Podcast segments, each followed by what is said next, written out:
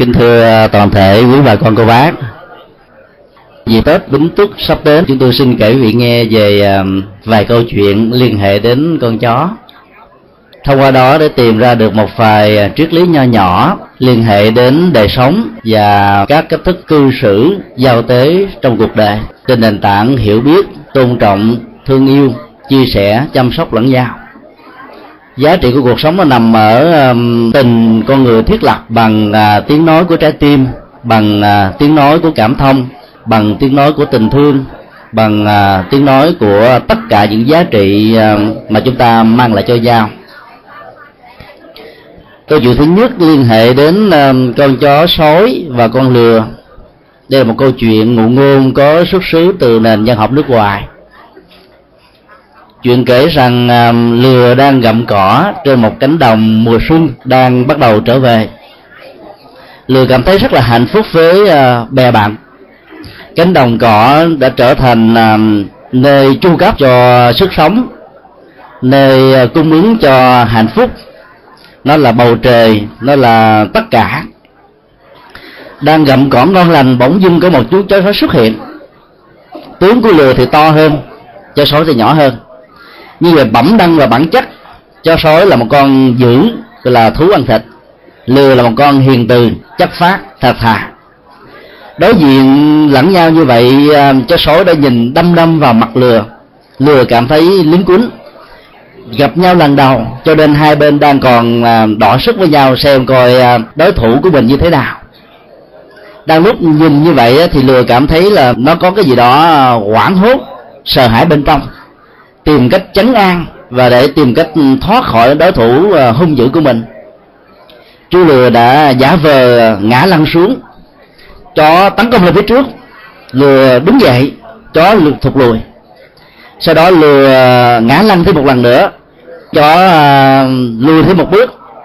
Thấy cách thế như vậy không có phải là một giải pháp lâu dài. Cuối cùng chú lừa đã phải ngồi xuống. Chó sói tấn công tới, chú lừa ngồi bất động. Lừa mới nói với chó sói rằng: "Này anh bạn à, tôi sẽ cúng dường khâu đốt nhang cho anh bạn thân thể của tôi. Trước khi cúng dường cho anh bạn, tôi xin nói với anh bạn biết tôi đã bị dẫm đạp 4 kẽm gai. Trong các kẽm gai này có tẩm thuốc độc. Trước khi ăn thịt tôi, anh bạn hãy biết khôn, lấy 4 miếng kẽm gai này ra. Bằng không anh bạn sẽ chết trước khi anh bạn được no bữa cơm ngày hôm nay." Chó sói nghe mừng rỡ vô cùng, tấn công lại, kêu lừa hãy ngồi xuống, đưa 4 bàn chân lên. Chó sói nhìn chăm chăm vào từng lòng bàn chân để tìm miếng gai mà móc ra. Thì trong lúc đang linh huynh tìm, chú lừa đã co 4 chân lại, tống một cách thật mạnh, rắp một cái, chó sói răng ra và gãy hết mấy cái răng, sợ quá bỏ chạy. Đây là một câu chuyện nói về túi khôn của loài vật. Đối trước tình cảnh giữa chết và sống, giữa hạnh phúc và khổ đau, giữa thuận lợi và nghịch cảnh, giữa những điều như ý và bất như ý, đôi lúc mà chúng ta có sự chọn lựa sai lầm. Chỉ cần một tích tắc của sự sai lầm thôi có thể mang lại kết quả của nỗi khổ niềm đau lớn lắm. Rất là may chú lừa đã phát kiến ra một giải pháp thoát thân, không làm tổn thất đối phương của mình, trên tinh thần tự vệ để bảo đảm được mạng sống cho cả hai, miễn sao cho cả hai bên cùng được an toàn. Chú lừa đã nghĩ ra cái cách để lừa chó sói. Khi chúng ta đối diện với những bất hạnh, những nỗi khổ niềm đau, nếu chúng ta không khéo léo chọn ra một giải pháp, chúng ta sẽ bị lún lút sâu hơn trong cái hoàn cảnh bi đát mà mình đang bị vấp phải. Chúng ta có thử quan sát tình trạng một dòng nước ở một con mương. Trên đó đã bị phủ một cái lớp nước dầu loang, và dĩ nhiên tất cả những loài cá, tôm, cua, nói chung là loài thủy tộc đang nằm hiện hữu ở dưới mặt nước này. Chúng phải ứng xử như thế nào để tìm ra sự sống? Nếu như nó tiếp tục bơi lội ở dòng nước, chắc chắn rằng trước sau gì nó cũng chết. Chết vì nhiễm nước dầu độc loang lổ ở trên mặt nước. Do đó nó phải tìm cách khác. Có nhiều con cá khôn hơn, nhảy lên trên không trung để mở thật to cái miệng ra, hít không khí trong lành, và nhờ đó nó có thể sống thêm được vài giây, vài giờ hay là vài ngày. Giải pháp đó cũng là giải pháp tạm thời đó, giải pháp chữa lửa. Khi mình bế tắc quá thì mình tìm thêm sự sống chút xíu, rồi cuối cùng đâu cũng vào đó. Do đó trong phản ứng của nỗi khổ niềm đau á, con người có thể bị lính quýnh, có thể bị lúng túng, có thể do dự, có thể hoảng hốt, có thể sợ hãi, có thể có những phản ứng hoàn toàn đi ngược lại nguyện vọng của an vui và hạnh phúc. Cho nên chúng ta phải quan sát hình ảnh của con cá nằm tại chỗ dưới mặt nước, nó cũng sẽ chết. Nhảy lên khỏi vết dầu loang rồi chìm xuống lại, nó cũng sẽ chết. Như vậy nó phải làm gì? Quý vị thử trả lời, thử tìm một câu hỏi: con cá này nếu muốn sống nó phải làm gì? Nó phải bơi đi thôi. Nó phải bơi đi tìm một cái chỗ nào đó mà cái vết dầu loang này chưa nhiễm đến. Tình trạng của sự bơi tìm kiếm giá trị của sự sống, tìm kiếm giá trị của an vui, tìm kiếm của giá trị hạnh phúc đó, là một nỗ lực. Nỗ lực này đòi hỏi đến trí khôn, đòi hỏi đến sự phấn đấu, đòi hỏi đến sự kiên nhẫn, đòi hỏi đến sự thực tập, đòi hỏi đến sự làm mới con người của chính nó. Trong tiến trình của sự tìm kiếm đó, có những con cá thất bại bởi vì nó bị lẳng quẩn ở trong dòng sông, ở trong con mương, bị nhiễm vết dầu loang. Nhưng mà cũng có những con cá đã biết khôn, thoát ra khỏi tình trạng của vết dầu loang đó. Cuối cùng nó đã tìm được sự sống, tìm được hạnh phúc, tìm được an vui. Tương tự như vậy, con người đã tìm được sự sống trong cái chết của gang tắc. Và sự sống đó là một sự sống đảm bảo, đã không mang lại hậu quả xấu gì cho con chó sói. Bắt quá chó sói bị gãy đi một vài chiếc răng, và nhớ bài học này để về sau không đi xâm phạm người khác, không thương đến người khác, không cưỡng bức người khác, không có giết chóc người khác. Đó là một giải pháp hoàn toàn mang tính cách đạo lý, hoàn toàn mang tính cách đạo đức, rất là tốt để chúng ta có thể tham khảo. Triết lý thứ hai của câu chuyện còn nói đến một phương hướng mà chúng ta cần phải suy tư. Sở trường của chó sói là gì?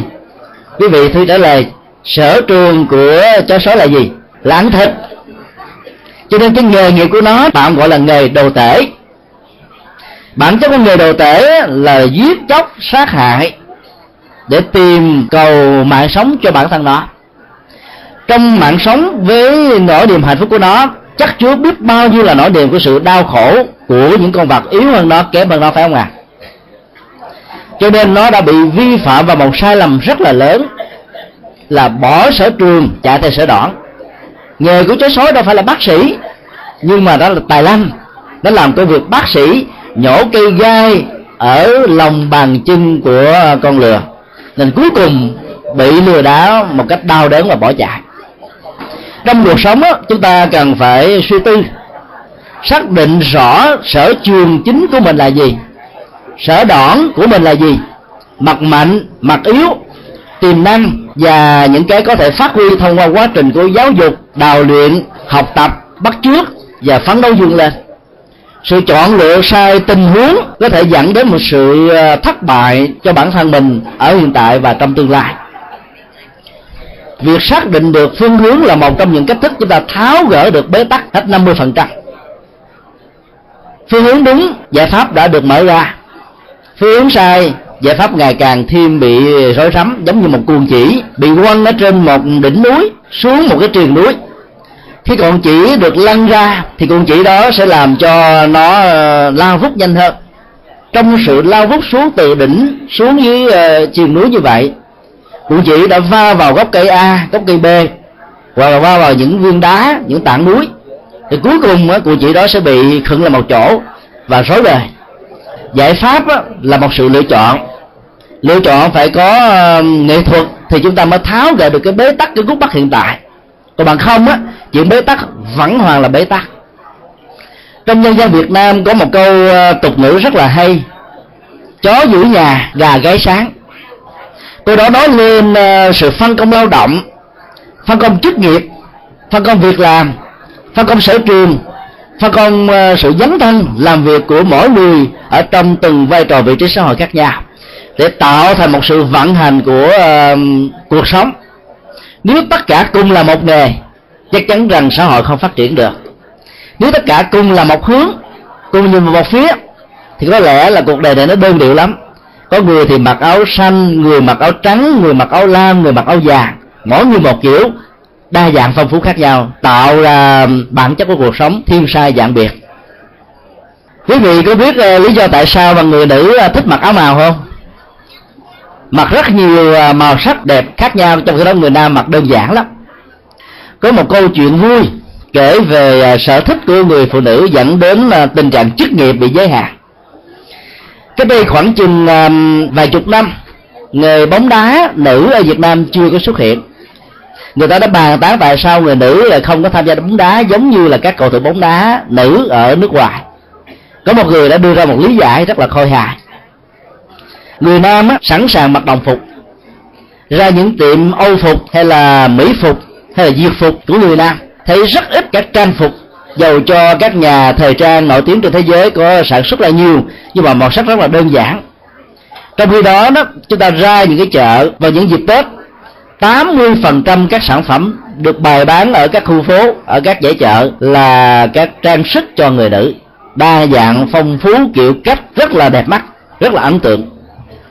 Chính vì lý do không chịu mặc cùng một đồng phục cho nên ngành bóng đá nữ đã không được thiết lập ở Việt Nam. Đó là một cái lý giải khôi hài thôi. Thực ra thì các cầu thủ nữ bây giờ đã mặc đồng phục. Ý họ muốn nói là cái sở trường, sở thích của người nữ đa dạng và phong phú hơn người nam. Người nam đơn giản hơn nhiều, lè xè hơn nhiều, bình dân hơn nhiều.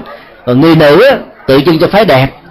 Phái đẹp phải có những cách thức trang phục ấn tượng, nhẹ nhàng, dễ xem, gây thiện cảm và tạo ra vẻ đẹp cho cuộc đời.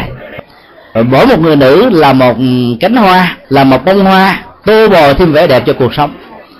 Nếu như chúng ta bỏ đi những vai trò được gọi là thiên chức, tức là sở trường mang tính chất tiềm năng mà người khác, chẳng hạn người nam, không thể nào có được, thì đôi lúc chúng ta mất đi những giá trị mang tính chất gắn liền với hạnh phúc của mình. Chọn lựa một nghề nghiệp liên hệ đến sự khôn ngoan của chúng ta nhiều lắm. Bản chất của nghề nghiệp liên hệ đến thứ nhất là hành động, thứ hai là sở trường. Khái niệm nghề nghiệp được sử dụng trong ngôn ngữ tiếng Việt ảnh hưởng từ triết học Phật giáo nhiều lắm. Nghiệp ở trong Phật giáo được xem là hành vi có dụng ý, hành vi vô tình của tất cả chúng ta. Nếu một hành vi nào đó được lặp đi lặp lại nhiều lần, một cách có ý thức, một cách có đào luyện, một cách có phương pháp, thì hành vi đó được xem là một nghề. Chẳng hạn như những người làm công tác nhà giáo, mỗi ngày phải truyền bá tri thức cho thế hệ con em, cho thế hệ đi sau. Việc truyền bá kiến thức đó được lặp đi lặp lại hàng ngày, hàng giờ. Và sau mỗi học kỳ thì nghỉ được một thời gian ngắn rồi tiếp tục công việc đó ở học kỳ kế tiếp, năm này qua năm kia cho đến lúc mà về hưu thì thôi. Hành động đó đó được tích trữ, được lặp lại nhiều lần cho nên được gọi là nghề nhà giáo. Như vậy, nghề nhà giáo là một sở trường của một số người. Có những cái nghề liên hệ đến công tác văn phòng, thương mại, quỹ đạo, xã hội, từ thiện, giáo dục, tôn giáo, vân vân. Có những nghề liên hệ đến công tác việc làm tay chân, có những nghề liên hệ đến việc giao du, giao tế, tiếp khách, vân vân. Mỗi một nghề như vậy đều liên hệ đến cái nghiệp của người đó. Chúng ta thấy Chúa Xá Số đã bị sai lầm. Nghề chính của anh ta là đồ tể, nhưng anh ta lại tài lanh đi học cái nghề của bác sĩ. Do đó cuối cùng dẫn đến một hậu quả hại cho bản thân của anh ta. Cũng vậy, nếu như trong sự lựa chọn hoặc là sự phân công chức nghiệp xã hội, chúng ta không lượng được sức của mình không có sở trường, không có năng khiếu, không có trình độ chuyên môn về một lĩnh vực nào đó, lại đi chọn lĩnh vực này, thì đến lúc đó chúng ta sẽ không phát huy được bản chất nghề nghiệp của mình có thể đóng hiến cho cuộc đời. Cho nên chọn lựa nghề nghiệp là một trong những cái mang lại hạnh phúc hay là khổ đau cho chúng ta. Có những nghề nghiệp có thể làm cho chúng ta khổ đau suốt cả cuộc đời. Có những nghề nghiệp có được hạnh phúc ở hiện tại, nhưng bên cạnh đó chúng ta mang lại rất nhiều sự bất hạnh, khổ đau cho những kẻ yếu hơn mình, những kẻ nghèo hơn mình, những kẻ thấp bé hơn mình. Chọn lựa nghề nghiệp là một trong những nghệ thuật thiết lập được an vui và hạnh phúc ở trong cuộc sống. Khi tìm hiểu về cái câu chuyện con lừa và chó sói, chúng ta rút ra được một bài học: phát huy tiềm năng và sở trường, đầu tư tiềm năng và sở trường, thì giá trị của sự đóng góp mới thật sự chuyên môn, mới thật sự mang lại cho cuộc đời này nhiều thứ đóng góp và nhiều ý nghĩa cho cuộc sống. Khi nãy Ni Sư Dư Pháp đã hướng dẫn tất cả quý vị niệm danh hiệu của Đức Phật A-di-đà bằng cách lặp lại danh hiệu của Ngài qua 6 âm tiết Nam Mô A Di Đà Phật với hình thức là một nhạc điệu. Đó là một vị Phật rất là quen thuộc trong truyền thống của Phật giáo Đại Thừa. Ngoài ra chúng ta còn có rất nhiều vị Phật khác. Đức Phật lịch sử đã giới thiệu và thành lập lên Đạo Phật là Đức Phật Thích Ca Mâu Ni. Tại sao các Đức Phật lại có danh hiệu và danh xưng khác nhau? Quý vị thử tìm một câu trả lời. Tại sao các Đức Phật có nhiều danh hiệu khác nhau? Đức Phật trong tương lai là Đức Phật Di Lặc. Ngoài ra còn có vô số Đức Phật. Mỗi Đức Phật có một danh hiệu. Mỗi danh hiệu có một hạnh nguyện. Mỗi hạnh nguyện có phương hướng dấn thân đóng góp khác nhau. Tại sao các ngài khác nhau? Nhà Phật dạy chúng ta là tiềm năng con người là vô hạn. Kho tàng tiềm năng chứa nhóm rất nhiều hạt giống. Hạt giống của tình thương, hạt giống của hiểu biết, hạt giống của chia sẻ, hạt giống của cảm thông, hạt giống của tri thức, hạt giống của lao động, hạt giống của việc làm, hạt giống của chức nghiệp. Các hạt giống đó nếu được phát huy một cách đúng mức đó, chúng ta sẽ sử dụng được các ứng dụng của chúng ở trong cuộc đời.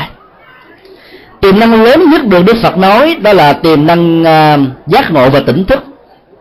Trạng thái tỉnh thức được sánh ví giống như tình trạng khi chúng ta ngủ một giấc về đêm, hay là sau những giờ lao động mệt mỏi chúng ta mở mắt ra thật to, thì sự mở mắt đó được gọi là tỉnh thức.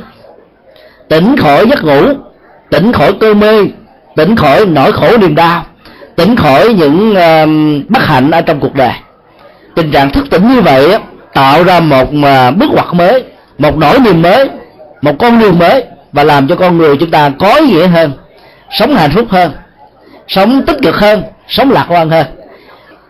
Trong mọi tình huống, Đức Phật thường dạy chúng ta đừng bao giờ bi quan, đừng bao giờ nhắm mắt lại, đừng bao giờ ngã quỳ xuống, đừng bao giờ khi ngã rồi thì nằm lăn ra luôn, mà hãy phấn đấu vươn lên đứng dậy từ đôi bàn tay, từ trí óc thông minh, từ đời sống đạo đức, từ bản lãnh, từ sự nỗ lực của bản thân mình. Các vị cứ thử quan sát hai em bé, một em bé con nhà giàu và một em bé con nhà nghèo. Chúng cùng nô đùa chơi với nhau, cả hai cùng té. Phản ứng đầu tiên của chúng là gì? Òa lên mà khóc, bé nào cũng khóc cả. Sau đó khi nghe được tiếng khóc của chúng thì người thân của chúng sẽ bắt đầu xúm xít lại. Những người thân của đứa bé nghèo khó đó sẽ không có những động tác gì để so dịu chúng, cho nên đứa bé này khóc một cái rồi đó, nó phủi đít vài cái, nó tỉnh bơ, nó đi tiếp tục. Trong khi đó vú nuôi, chị nuôi, mẹ, cha, anh em, ông bà, những bà con thân nhân của chú bé con nhà giàu xung quýt lại, người thì so, người thì bóp, người thì vỗ về, người thì nâng niu, người thì chăm sóc, người thì nói con hãy cho bà biết đi, đứa nào đã làm cho con té bà sẽ đánh nó cho. Khi nghe những lời nói như vậy, những hành động vỗ về như vậy, đứa bé này òa lên khóc nhiều hơn. Cái nỗi đau của nó được trư phòng lên, nỗi đau của nó được lớn ra, nỗi đau của nó được kích thích. Khi chúng ta ý thức về bản ngã nhiều quá, nỗi đau càng gia tăng. Trong khi đó khi chúng ta cứ làm quên cái nỗi đau bằng cách là chúng ta bình thường hóa nó, xem nó như là một bước ngoặt trong cuộc đời, và mỗi bước ngoặt đó để là một bài học rất là có ý nghĩa cho chúng ta, để chúng ta vĩnh viễn không bao giờ té lần thứ hai, vấp lần thứ ba, ngã lần thứ tư. Nếu có bé cũng chẳng sao cả, tiếp tục đứng dậy, dùng bàn tay của mình nâng mình lên đi một cách thoải mái, chúng ta sẽ không bao giờ té nữa. Cứ mỗi lần chúng ta té, chúng ta đòi hỏi đến sự dỗ về, chăm sóc, nâng niu của những người thân, thì chúng ta sẽ khó được hạnh phúc lắm. Bởi vì đâu lúc nào chúng ta cũng có được những người thân dỗ về, đâu phải lúc nào chúng ta cũng may mắn được người khác lắng nghe, thông cảm, chia sẻ, giúp đỡ. Từ lúc chúng ta phải đi một mình trong cuộc đời, từ lúc chúng ta phải dấn thân một mình trong cuộc sống, từ lúc chúng ta phải nỗ lực rất là vất vả để vượt qua những bế tắc mà chúng ta đang đối đầu hay là vấp phải. Phải ý thức về việc đó để phát huy được tiềm năng lớn nhất của mình. Và tiềm năng đó đó được Đức Phật gọi là một phần, một yếu tố của sự tỉnh thức, tức là mở mắt. Dĩ nhiên sự mở mắt trong trường hợp này không phải là mở mắt vật lý. Nếu quý vị mở mắt từ trạng thái nhắm mở lên tới này, chúng ta mới tỉnh ngủ thôi, vẫn có thể còn say ke. Bữa nào các anh, các chị, các cô chú làm lao động rất là mệt nhọc, ngã lưng xuống là ngủ gáy khò khò liền. Sáng bạn bè thức giấc hay là những hồi chuông vang lên để đánh thức chúng ta đi ăn sáng, chưa chắc rằng các vị đã muốn ăn sáng đâu. Ngủ là một cái ăn, ăn cho sức khỏe này đưa khỏe bằng cách đưa nó vào trong lỗ mũi thông qua sự tiếp nhận những luồng khí trong lành của một buổi sáng bình minh, phải không ạ? Cái đó chỉ là sự mở mắt thôi chứ chưa phải là tỉnh ngủ. Tỉnh ngủ mới là giác ngộ. Trong cuộc đời này đôi lúc chúng ta ngủ với nỗi khổ niềm đau nhiều lắm, chúng ta ngủ với bất hạnh, chúng ta ôm cái nỗi khổ vào trong lòng mà chúng ta không chịu buông. Chúng ta tiếc nuối về cái đó, tiếc nuối về quá khứ, tiếc nuối về những gì đã qua, tiếc nuối về những gì chưa đạt được, tiếc nuối về những cái chúng ta mong mỏi mà không được là thành tựu. Tất cả những cái đó, đó tạo ra trạng thái buồn ngủ, giả dụi, bần thần, khó chịu và không vui. Phải làm sao cho tất cả những trạng thái còn sai ke trong nỗi khổ niềm đau này được tỉnh thức, thì cái đó chúng ta được gọi là người có được cái nhìn trí tuệ, người có được ý thức giác ngộ, người có được con mắt tuệ giác. Khi chúng ta làm được điều đó thì các vị đã có được hạt giống của Phật ở trong tâm. Ai cũng có thể thành Phật, ai cũng có thể có được hạt giống giác ngộ đó. Mà muốn như vậy chúng ta phải phát huy tiềm năng đúng mức. Đừng bao giờ trở thành bản photocopy, đừng bao giờ trở thành một bản sao, đừng bao giờ trở thành một cái gì đó thứ hai, thứ ba của một người khác. Tinh thần phát huy tiềm năng của nhà Phật dạy chúng ta điều đó. Đó là lý do các đức Phật mỗi vị có một danh xưng, mỗi vị có một hạnh nguyện, mỗi vị có một sở trường, mỗi vị có một cách thức dấn thân khác nhau. Đó là cái cách thức chúng ta đóng góp cho cuộc đời. Khi tin được rằng là các hạt giống tiềm năng ở trong nhận thức, trong hành động, trong cảm xúc, trong nghề nghiệp của mình có được rồi đó, phát huy một cách có nghệ thuật, có phương pháp, thì lúc bây giờ hạt giống này đó mới giúp cho chúng ta hoàn thiện được những việc mà chúng ta cần làm. Bỏ sở trường chạy theo sở đoản, rõ ràng chúng ta sẽ trở thành một cái gì đó không còn là chúng ta nữa. Chúng ta chỉ là một phân nửa của chúng ta mà thôi. Câu chuyện thứ hai cũng là một câu chuyện liên hệ đến con chó trong sự đối tác với con sư tử. Có một người rất là thương các loài vật. Mỗi ngày anh ta đều kiếm một cái gì đó tặng biếu cho các loài vật ăn. Trước đó một tuần lễ anh ta đã mất việc làm, không có tiền để giúp đỡ cho những người thân, cho những người neo đơn nghèo khó, và thậm chí cho những loài vật mà anh ta đã có tấm lòng thương yêu như là người thân của mình. Hôm đó anh ta nghĩ là một cách, bây giờ tìm những khúc xương tặng cho các loài chó, biết đâu chó cũng đỡ khát, đỡ đói một phần. Anh ta nhặt được 2 khúc xương rất là to, đi ra khu rừng, anh ta quăng một khúc xương xuống. Các con chó chạy lại giành giật với nhau để mà ăn.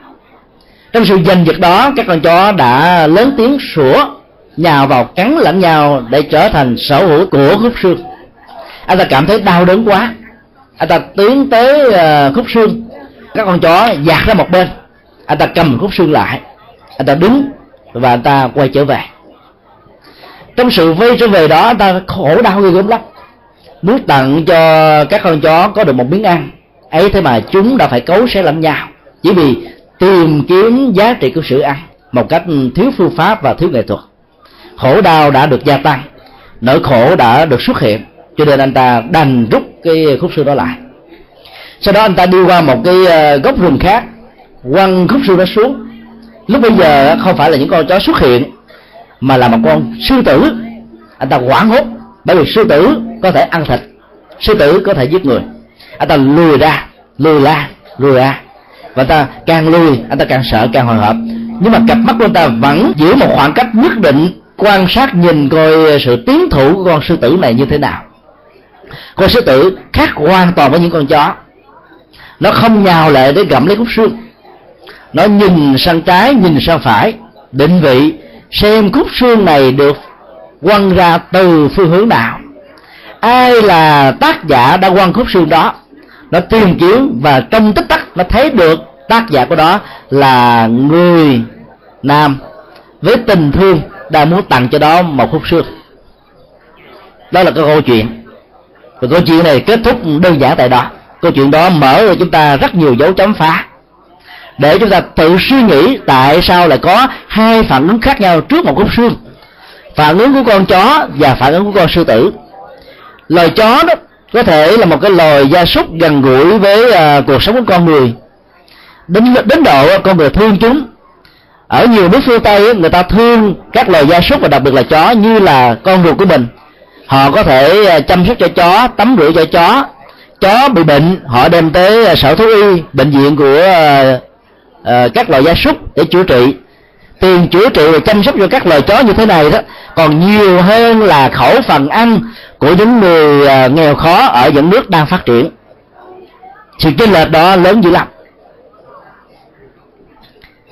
Bản chất của loài chó có một thói quen, đó là thói thích gặm, thói thích nhai, hay nói cách khác là chúng có một cơn ghiền thích gặm những khúc xương. Xương có thể chu cấp cho chúng một bữa ăn ngon lành hay không? Hoàn toàn không, phải không nè? Vì bản chất xương không phải là một thực phẩm. Xương chỉ tạo ra cái dịch vị. Khi chúng nhai, xương được nát. Cái sự nát của xương đó phối hợp với dịch vị ở trong miệng của chúng tạo ra một sự thèm khát, một sự đỡ khát thôi, chứ nó không phải là cách thức để làm cho chúng đỡ đói ấy. Thế mà vì là một con chó cho nên bản chất của chúng là thích gặm và thích nhai. Thích gặm và thích nhai thì chúng đỡ thèm đỡ khát. Sau cơn nhai, sau cơn gặm đó, cơn thèm khát ngày càng gia tăng. Đây là một sự thật thôi.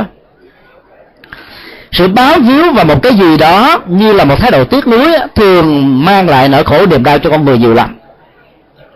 Chúng ta có thể báo víu một khúc xương về một mối tình gian dở trong quá khứ. Mỗi lần nhớ lại khúc xương đó, chúng ta gặm, chúng ta thúc thủ, chúng ta không muốn giao lưu đối tác với tất cả mọi người xung quanh. Hay là khi chúng ta bị thất bại, thất nghiệp, hoặc là bị vấp phải một nỗi khổ nào đó, chúng ta giữ lại trong lòng, giữ lại trong tâm. Thì cái đó đã được kinh điển nhà Phật sánh ví giống như một khúc xương, hoàn toàn vô vị, hoàn toàn không có ý nghĩa, hoàn toàn không phải là một thực phẩm. Ấy thế mà chúng ta tiếc nuối không chịu buông ra. Thậm chí chúng ta có thể cấu xé lẫn nhau, giành giật lẫn nhau để được trở thành người chủ quyền của những khúc xương vô vị đó. Trong cuộc đời này có vô số khúc xương của địa vị, của danh vọng, của chức tước, của tình yêu, của tiền bạc, của sở hữu, của nhà cửa, của tất cả những cái còn lại trong cuộc đời. Những khúc xương đó có đôi lúc đó, làm cho chúng ta khổ đau nhiều hơn là hạnh phúc. Cho nên tinh thần của Đức Phật dạy là hãy bắt chước con sư tử ở chỗ sư tử hiểu được cái gì là cần thiết, cái gì là không cần thiết, cái gì cần ăn, cái gì cần bỏ. Thái độ liếm tuyết ở trong lòng con sư tử hoàn toàn không có. Cứ quan sát vào gương mặt, vào ánh mắt con sư tử. Mỗi dịp quý vị có mặt ở các sở thú, quý vị sẽ thấy sư tử rất bản lãnh. Chúng rất là không sợ hãi với tất cả những đối phật, tất cả những ách nạn diễn ra trước mặt của chúng. Quý vị thử cầm một cái cây thật là to, chọt gần sát vào mặt của con sư tử, có thể chỉ còn một tấc nữa hay là 1 cm thôi. Ấy thế mà con sư tử vẫn không bao giờ nháy mắt. Nếu là con người hay là bất kỳ một loài vật nào khác, ngoài trừ những dòng giống cùng họ tộc với sư tử như là cọp và beo, tất cả các loài còn lại đều nhắm mắt vào hoảng hốt. Sư tử hoàn toàn không. Bản chất của sự sợ hãi bắt nguồn từ thái độ chúng ta không hiểu rõ được bản chất của cuộc đời là cái gì, mình như thế nào, tình huống là làm sao, ảnh hưởng tốt hay là không tốt đối với mình. Cho nên nỗi sợ bắt đầu xuất hiện, len lỏi ở trong dòng cảm xúc, len lỏi ở trong nhận thức, len lỏi trong hành vi của chúng ta. Chúng điều khiển chúng ta một cách thầm lặng.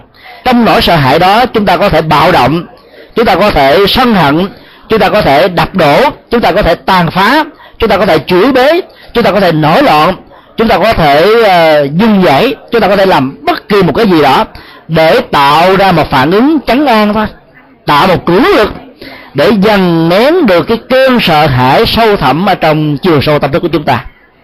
Đó là lý do tại sao chúng ta trở nên mất đi sự kiềm chế cảm xúc. Con sư tử hoàn toàn khác, chúng không sợ, chính vì thế chúng bình tĩnh. Nhờ vào sự bình tĩnh, chúng đã hiểu rất là rõ mục đích của chúng không phải là khúc xương, sự tìm cầu của chúng không phải là khúc xương, bản chất hạnh phúc của chúng không phải là khúc xương, mà là một cái gì khác. Cái khác đó là cái rất quan trọng. Ở đây chúng ta cần phải suy nghĩ. Mỗi người hãy tự suy nghĩ thực phẩm quan trọng cho hạnh phúc của mình là cái gì. Theo anh, hạnh phúc là cái gì? Có một vị trả lời hạnh phúc là gia đình được hòa hợp. Đó là một món ăn tinh thần vượt lên trên rất nhiều những khúc xương của sự mơ tưởng. Rõ ràng khi chúng ta sống với những người thân có sự hiểu biết, có sự chăm sóc, có sự thương yêu, có sự lo lắng, có sự hỗ trợ lẫn nhau, thì rõ ràng mỗi một giờ phút có mặt trong cuộc đời và tồn tại với người đó, hạnh phúc sẽ có mặt. Khi chúng ta xa vắng những người có sự cảm thông như vậy, thì hạnh phúc này sẽ bị vắng đi, giảm đi, mất đi. Hạnh phúc là một cái gì đó chúng ta có thể cảm nhận được, chứ không phải là một cái gì đó phải trả bằng tiền, phải mua bằng bạc, phải tốn kém bằng vàng ròng. Chỉ cần chúng ta có được con mắt tự giác, mở được cái nhận thức sáng suốt, có những hành động mang chất liệu của đạo đức và tâm linh, thì bây giờ hạnh phúc sẽ chào đón chúng ta. Hạnh phúc có thể được sánh ví giống như là tình trạng của không khí. Chỉ cần mở cái mũi ra, chúng ta có thể hít thở được. Giống như tình trạng của nước, chỉ cần mở miệng ra uống vào, chúng ta có thể cảm nhận được sự đỡ khát. Đừng tìm kiếm hạnh phúc bằng những khúc xương như vừa nêu, mà hãy tìm kiếm hạnh phúc vượt lên trên những khúc xương. Đừng bao giờ trở thành sự theo đuổi những khúc xương trong thái độ tiếc nuối. Phải mạnh dạn bỏ sự tiếc nuối thì chúng ta mới có thể tìm kiếm được hạnh phúc ở hiện tại. Mỗi lần hồi ức về quá khứ, rất nhiều người trong chúng ta nhớ về thời vàng son. Nếu là những người nữ, hoa khôi, hoa hậu, sắc nước hương trời, nghiêng thùng đổ nước, thì rõ ràng á, điều hạnh phúc của chúng ta là gì?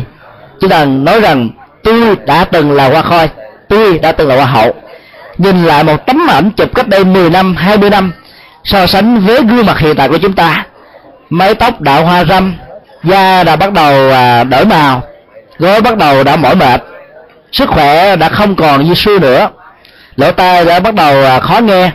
Chúng ta cảm thấy tiếc nuối về một thời vàng son của sắc đẹp đó. Trạng thái tiếc nuối này làm cho con người mất đi hết tất cả những gì đang có mặt ở hiện tại. Tiếc nuối là một năng lực cảm xúc, chức năng chính của nó làm xóa sổ và diệt đi hết tất cả những giá trị của hạnh phúc thật sự. Khi chúng ta bám víu theo dòng cảm xúc của quá khứ, với những thành công, với những hạnh phúc, với những nỗi niềm vui sướng, thì chúng ta đánh mất đi những giá trị vui sướng ở hiện tại. Tâm của con người trong mọi tích tắc của thời gian chỉ bám víu vào trong một đối tượng nhất định thôi. Trong một đơn vị của thời gian, tâm được diễn ra giống như một vòng tròn đang lăn ở trên một mặt phẳng. Cứ mỗi một điểm á, vòng tròn này chỉ tiếp xúc với một mặt phẳng ở một điểm duy nhất mà thôi, không có điểm thứ hai. Nếu như đang sống ở hiện tại, chẳng hạn như quý vị đang sinh hoạt vui vẻ giống như một đại gia đình gần 1.000 thành viên, khác dòng họ, khác dòng máu, từ nhiều vùng miền khác nhau, ấy thế mà quý vị đã xem nhau như là những người thân, như những người ruột thịt. Người nào khỏe làm thay thế cho những người không được khỏe, người nào yếu thì được người khác giúp đỡ, người nào mạnh có thể nhường cho những người kém sức khỏe hơn mình để người đó có thể có được hạnh phúc. Sống như vậy là chúng ta đang sống ở hiện tại, sống rất có ý nghĩa. Nếu như chúng ta bỏ quên đi cái giá trị hiện tại, chúng ta cứ hồi ức về quá khứ không á, thì đôi lúc á, chúng ta đã chặt đứt đi những giá trị hiện thực, và do đó chúng ta mất đi tất cả. Để có được hạnh phúc, chúng ta cần phải hướng tâm về hiện tại. Muốn hướng tâm về hiện tại thì phải chặt đứt đi sự tiếc nuối về thói quen gặm nhấm, tiếc nuối về sự bám víu vào những nỗi khổ niềm đau, tiếc nuối vào sự bám víu vào những sự thất bại chúng ta có thể có trong cuộc đời. Hãy bỏ quên quá khứ qua một bên, hãy nhớ vào hiện tại, nỗ lực phấn đấu, sinh hoạt, học tập, thực tập, thay đổi cuộc đời, làm mới nhận thức, chuyển hóa cảm xúc, thì lúc bấy giờ chúng ta sẽ có rất nhiều nỗi niềm hạnh phúc mới. Học câu chuyện sư tử và chó ở trong kinh Đại Bộ Tích của Đức Phật, chúng ta sẽ học được thái độ bản lĩnh, thái độ sáng suốt, tìm kiếm được nguyên nhân sâu xa. Chúng ta chữa lành tất cả những nỗi khổ niềm đau từ ngay tận gốc rễ của nó. Còn con chó giải quyết vấn đề ở trên gốc ngọn của nó thôi, chữa lửa thôi, nó không phải là một giải pháp. Khi nó đói quá, nó tìm kiếm cái gì đó gặm cho đỡ khát, cho đỡ đói, đỡ thèm, chứ nó vẫn vĩnh viễn không bao giờ thoát khỏi cơn đói và khát. Con sư tử thì khác, biết rằng khúc xương này không thể mang cho chúng được một bữa cơm, chúng không bao giờ màng tới, tìm kiếm một cái khác. Cũng vậy, có những nghề nghiệp có thể mang lại chúng ta rất nhiều khúc xương. Khúc xương đó chúng ta có thể tưởng tượng rằng nó là béo bở, nó là ngon lành, nó là giá trị, nó là tất cả. Nhưng trên thực tế, khi ăn vào những khúc xương đó, chúng ta đau khổ cả một kiếp người, chúng ta vận thất cả một cái bao tử. Chúng ta có thể biến cái nỗi khổ niềm đau đó trở thành người bạn của chúng ta, và chúng ta sống chung với nó, thì rõ ràng đó không phải là một sự lựa chọn đúng đắn. Câu chuyện thứ ba cũng liên hệ đến lời chó, gắn liền với một thành ngữ ở trong dân gian Việt Nam, đó là thả mồi bắt bóng. Quý vị có biết cái sự tích thả mồi bắt bóng không? Nếu ai biết thì giơ tay kể cho các bạn của mình nghe. Có một bà cụ giơ tay lên, mời cô. Mời cô mới giơ tay đó lên kể câu chuyện thả mồi bắt bóng cho tất cả cùng nghe. Không thấy đường hả? Dạ, mời anh lên câu chuyện. Khi chú cày bắt được miếng mồi cũng như là một cục thịt, chúng ta băng ngang cái cầu. Chúng ta đáng lẽ ra chúng ta không nên nhìn xuống đất, nhìn xuống sông. Chú cày nhìn xuống sông thấy một cái bóng y như là chúng ta và một miếng thịt chúng ta đang ngậm trong hầm. Chúng ta thấy ở dưới đó miếng thịt bự hơn chúng ta, nên chú ta bèn nhả miếng thịt này để nhảy xuống ấy, để tranh giành miếng thịt kia. Thế là sau khi chú nhảy xuống sông rồi thì chú ta cũng không còn miếng thịt nào cả. Đó là mẫu chuyện thả mồi bắt bóng. Dạ. Xin quý vị cho chàng những tài quan hơn. Anh tên là gì? Dạ, Nhân. Anh Nhân kể rất là chuẩn xác và hấp dẫn câu chuyện thả mồi bắt bóng. Bây giờ xin quý vị cho biết giá trị triết lý của câu chuyện này là gì? Nó muốn gợi cho chúng ta một bài học gì? Như khi chúng ta có những cái gì hiện tại thì chúng ta bằng lòng cái hiện tại của chúng ta, đừng có mơ hồ như cái chú cày đó.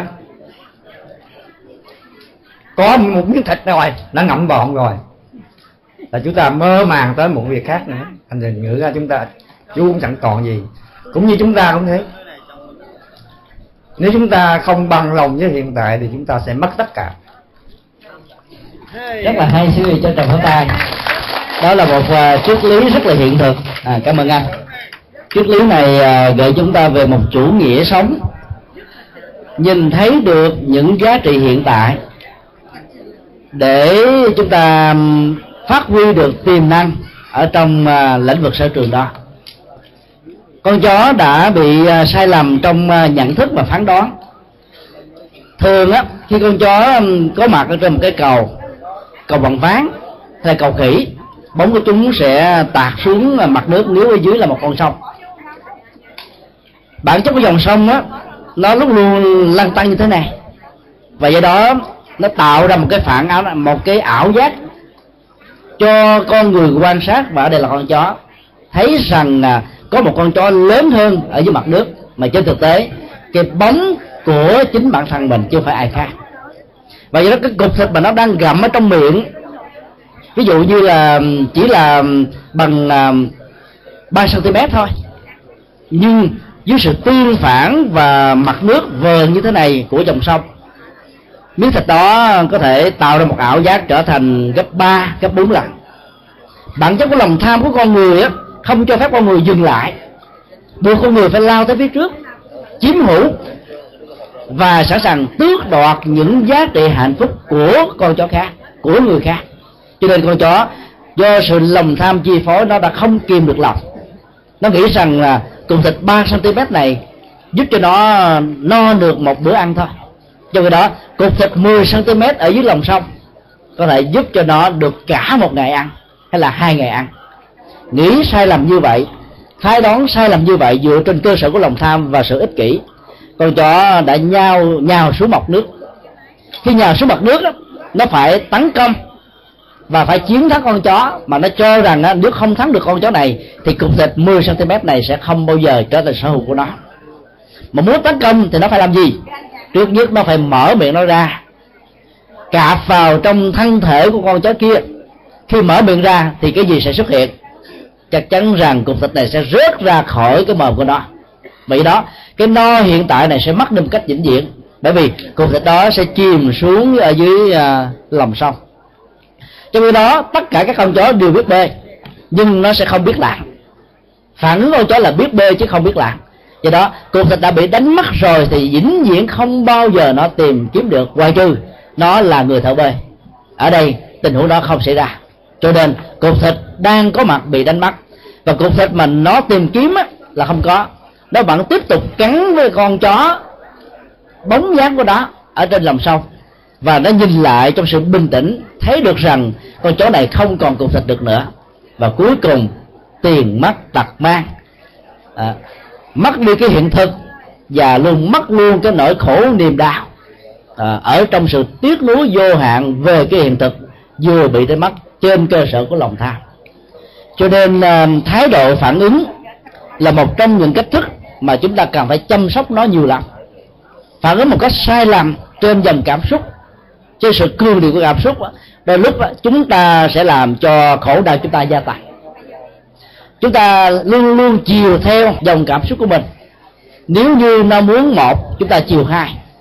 Chẳng hạn như nếu như một người nào đó đã từng có thói quen uống rượu, đến cơn rượu xuất hiện thì dòng cảm xúc này đòi hỏi chúng ta phải đi mượn tiền, hay là phải đi ra quán rượu, hay là tới những người thân. Nói chung là chỗ nào có thể chu cấp cho chúng ta được một ly rượu để chúng ta uống. Thế giờ uống rượu vào rồi, chúng ta có thể nghĩ rằng là rượu là người bạn, bởi vì nó giúp cho mình quên đi nỗi nhọc nhằn trong năm tháng. Có phải vậy không các anh? Phải không? Ai uống rượu đều có sự lý giải rằng là vì cuộc đời tôi bất hạnh quá, tôi buồn khổ quá, tôi không may mắn quá. Cho nên đó, nếu như mình tỉnh thức, mình tỉnh táo mà nhớ lại nào là nợ đòi, nào là con khóc, nào là vợ đau, nào là bệnh tật, thì nỗi khổ niềm đau này nó khống chế chúng ta nhiều lắm. Cho nên phải tìm rượu để quên sầu. Đó là một cái phản ứng thông thường. Nhưng mà liệu rượu có thể giải sầu được hay không? Xin quý vị trả lời. Trả lời được không? Có người nói rằng là không, còn những người còn lại có nghĩa là có, phải không ạ? Im lặng có nghĩa là có, phải không? Họ cũng lắc đầu, có nghĩa là không. Mượn rượu giải sầu, sầu thêm nặng. Đây là câu tư tưởng của nhà Phật. Giống như tình trạng chúng ta dùng dao chặt nước, nước vẫn chảy, chặt không bao giờ đứt được. Thì bản chất nước là sự nối kết của các đơn vị phân tử H2O. Chúng ta không thể nào chặt được dòng nước bằng con dao. Câu tục ngữ Phật giáo này muốn dạy chúng ta một điều: phải tìm ra được nguyên nhân sâu xa của nỗi khổ niềm đau, tìm ra được nguyên nhân gốc rễ của sự bế tắc. Chúng ta phải giải quyết đó. Chứ còn giận quá cứ chặt đại, giận cái chấm thớp là chúng ta trút đổ dòng cảm xúc khổ đau lên một người khác. Như vậy là chúng ta lây lan nỗi khổ niềm đau cho người. Bế tắc này càng được mồi lửa, càng được nhân rộng, càng được phổ quát, càng được phổ biến. Như vậy là chúng ta đã tạo thêm những hành vi không tốt cho cuộc đời. Ý thức được rằng chúng ta phải đối diện với nỗi khổ niềm đau đang có, sống chung với nỗi khổ niềm đau đó, chúng ta mới vượt lên trên nó được. Cũng giống như khi một người nào đó lâm vào một cơn bệnh, chẳng hạn như bệnh ung thư, việc phủ định cơn bệnh sẽ làm cho cơn bệnh này ngày càng gia tăng. Chúng ta nói rằng tôi không có bệnh, chứ thực tế mình đang có bệnh. Do vì nghĩ rằng tôi không có bệnh, hoặc là không muốn cho người khác biết rằng mình bị bệnh, cái mặc cảm, cái sĩ diện, cái tâm lý đó phức tạp đó làm chúng ta giấu giếm cái này đi và không có giải pháp. Trong khi đó cái mà chúng ta cần là sức khỏe, Cái mà chúng ta có nhu cầu á là tuổi thọ, cho nên phải đối diện với cơn bệnh, phải đối diện với nỗi khổ niềm đau để chữa lành cơn bệnh, chữa lành nỗi khổ và niềm đau. Có nhiều người nghĩ rằng là mình cần phải có sở hữu tài sản nhiều hơn để mới có được hạnh phúc. Tết đến rồi không có tiền mua hoa chưng kiển, không có dưa hấu hay là mãng cầu đu đủ trưng trong nhà, bỗng nhiên cảm thấy mình thiếu thốn một cái gì đó, cho nên muốn có cái này nhưng mà lại không có phương tiện để thực hiện. Nhiều người đã bị lòng tham chi phối, tìm kiếm giống như là con chó, muốn kiếm một miếng thịt gấp 3 lần, mà miếng thịt này là miếng thịt ảo giác, miếng thịt này là miếng thịt hư ảo, không phải có thật. Cái mà có thật đó, nó là không hài lòng, nó là không biết đủ, nó là không thấy được giá trị của những cái được tạo ra bằng sức mồ hôi, lao động, trí thức của người khác, cho nên dẫn đến mất đi những giá trị mà nó đang có. Thả mồi bắt bóng là một nỗi khổ niềm đau. Muốn tránh khỏi tình trạng này thì chúng ta phải không phải là an phận thủ thường. Thái độ chấp nhận định mệnh là một thái độ sai lầm. Đừng bao giờ chấp nhận số phận, đừng bao giờ chấp nhận định mệnh.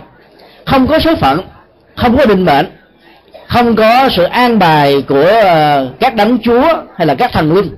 Con người tạo ra vận mệnh cho chính mình, con người là kiến trúc sư của vận mệnh, con người là tác giả của vận mệnh, con người là đạo diễn của vận mệnh, con người là diễn viên của vận mệnh, con người là người biên kịch của vận mệnh.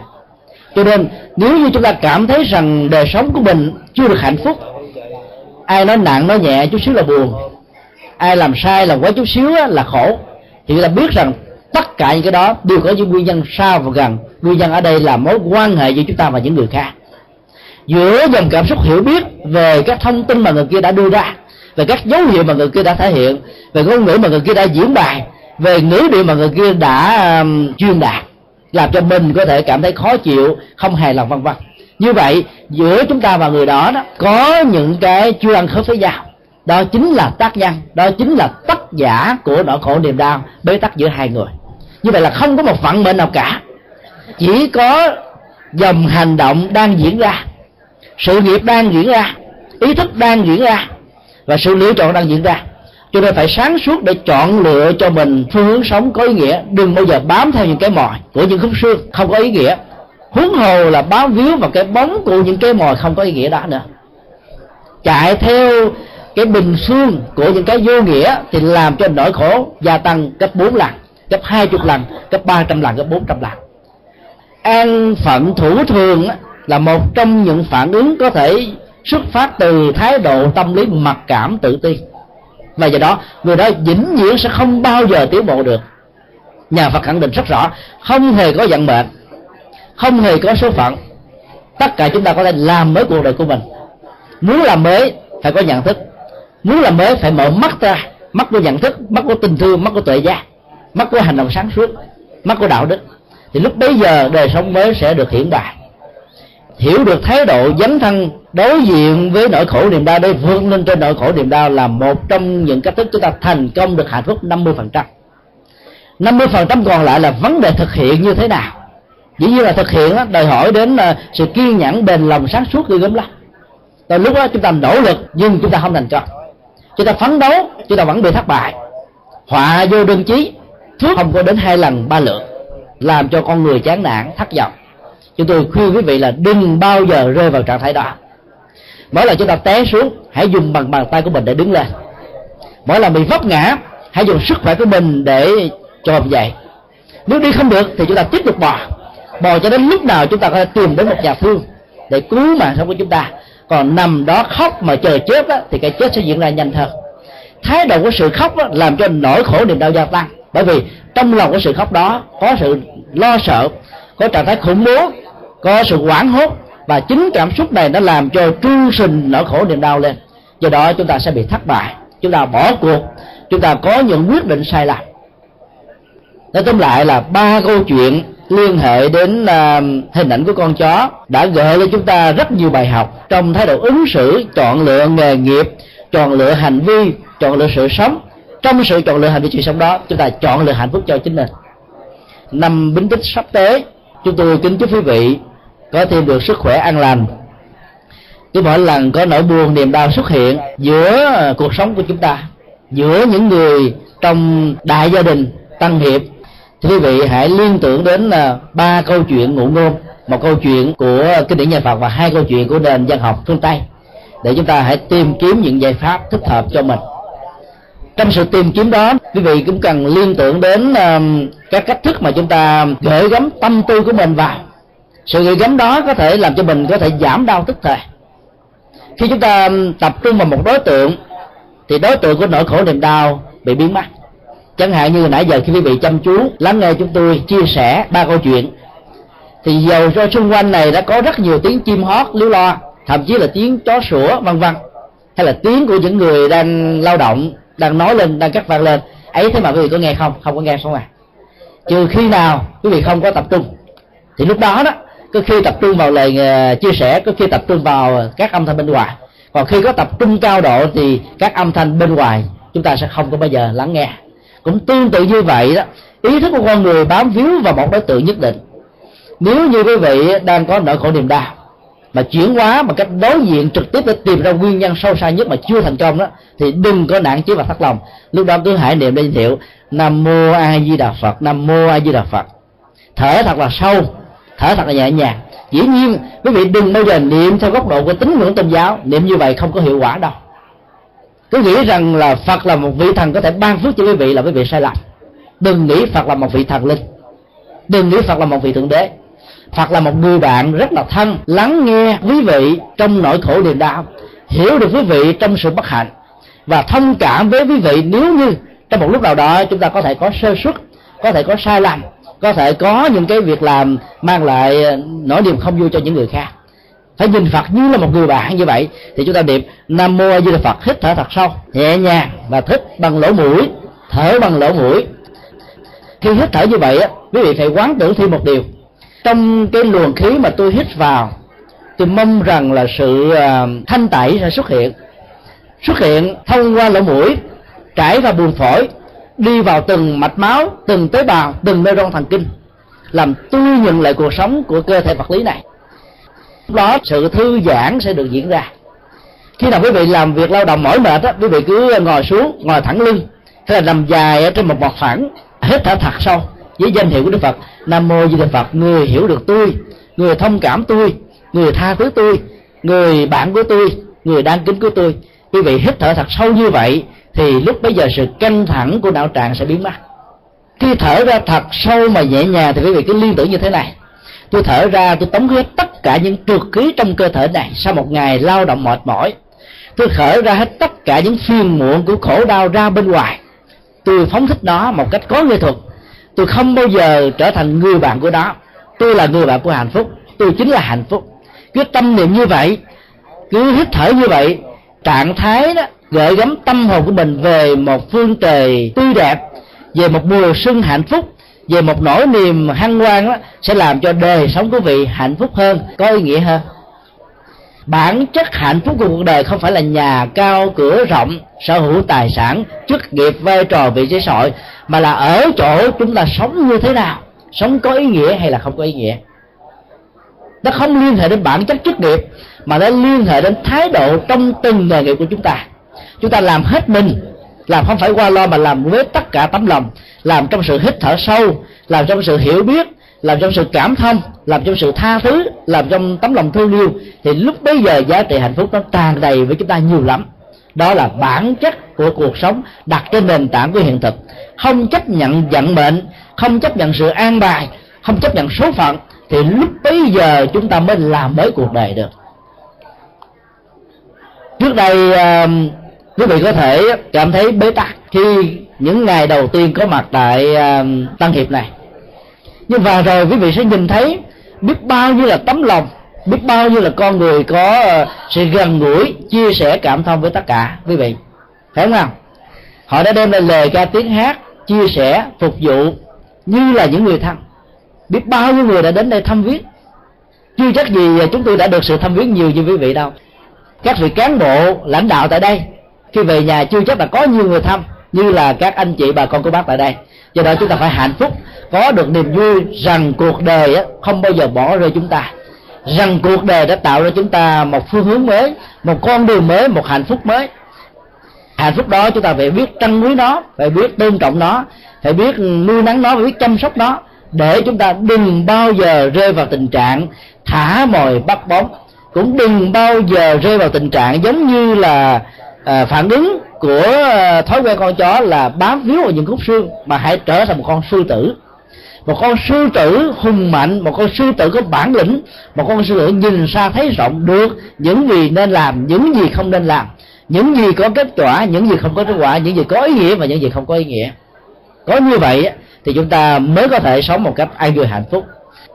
Trong tất cả những bế tắc hay là trong tất cả những bất hạnh, trong tất cả những nghịch cảnh á, thì phải bắt chước con lừa, tìm một giải pháp thích hợp mà không làm tổn thất đến người khác, không làm đau khổ đến cuộc đời, không làm đau khổ đến cho con người. Thì có như vậy thì hạnh phúc của mình mới là hạnh phúc lâu dài, bền bỉ. Còn mình hạnh phúc mà người khác họ đau thì chắc chắn rằng là tim của chúng ta cũng đang đau thắt, lương tâm cũng đang bị thương tổn, và nỗi khổ niềm đau chúng ta vẫn đang ngấm ngầm ở trong nhận thức của chúng ta mà thôi. 20 mấy năm trước, thầy vào chùa Đại Giác tu, cũng bằng tuổi của các con ngày hôm nay. Ở chùa Đại Giác có một con chó rất là khôn, 30 tuổi, nghĩa là nó lớn hơn rất nhiều ở trong các con có mặt tại đây.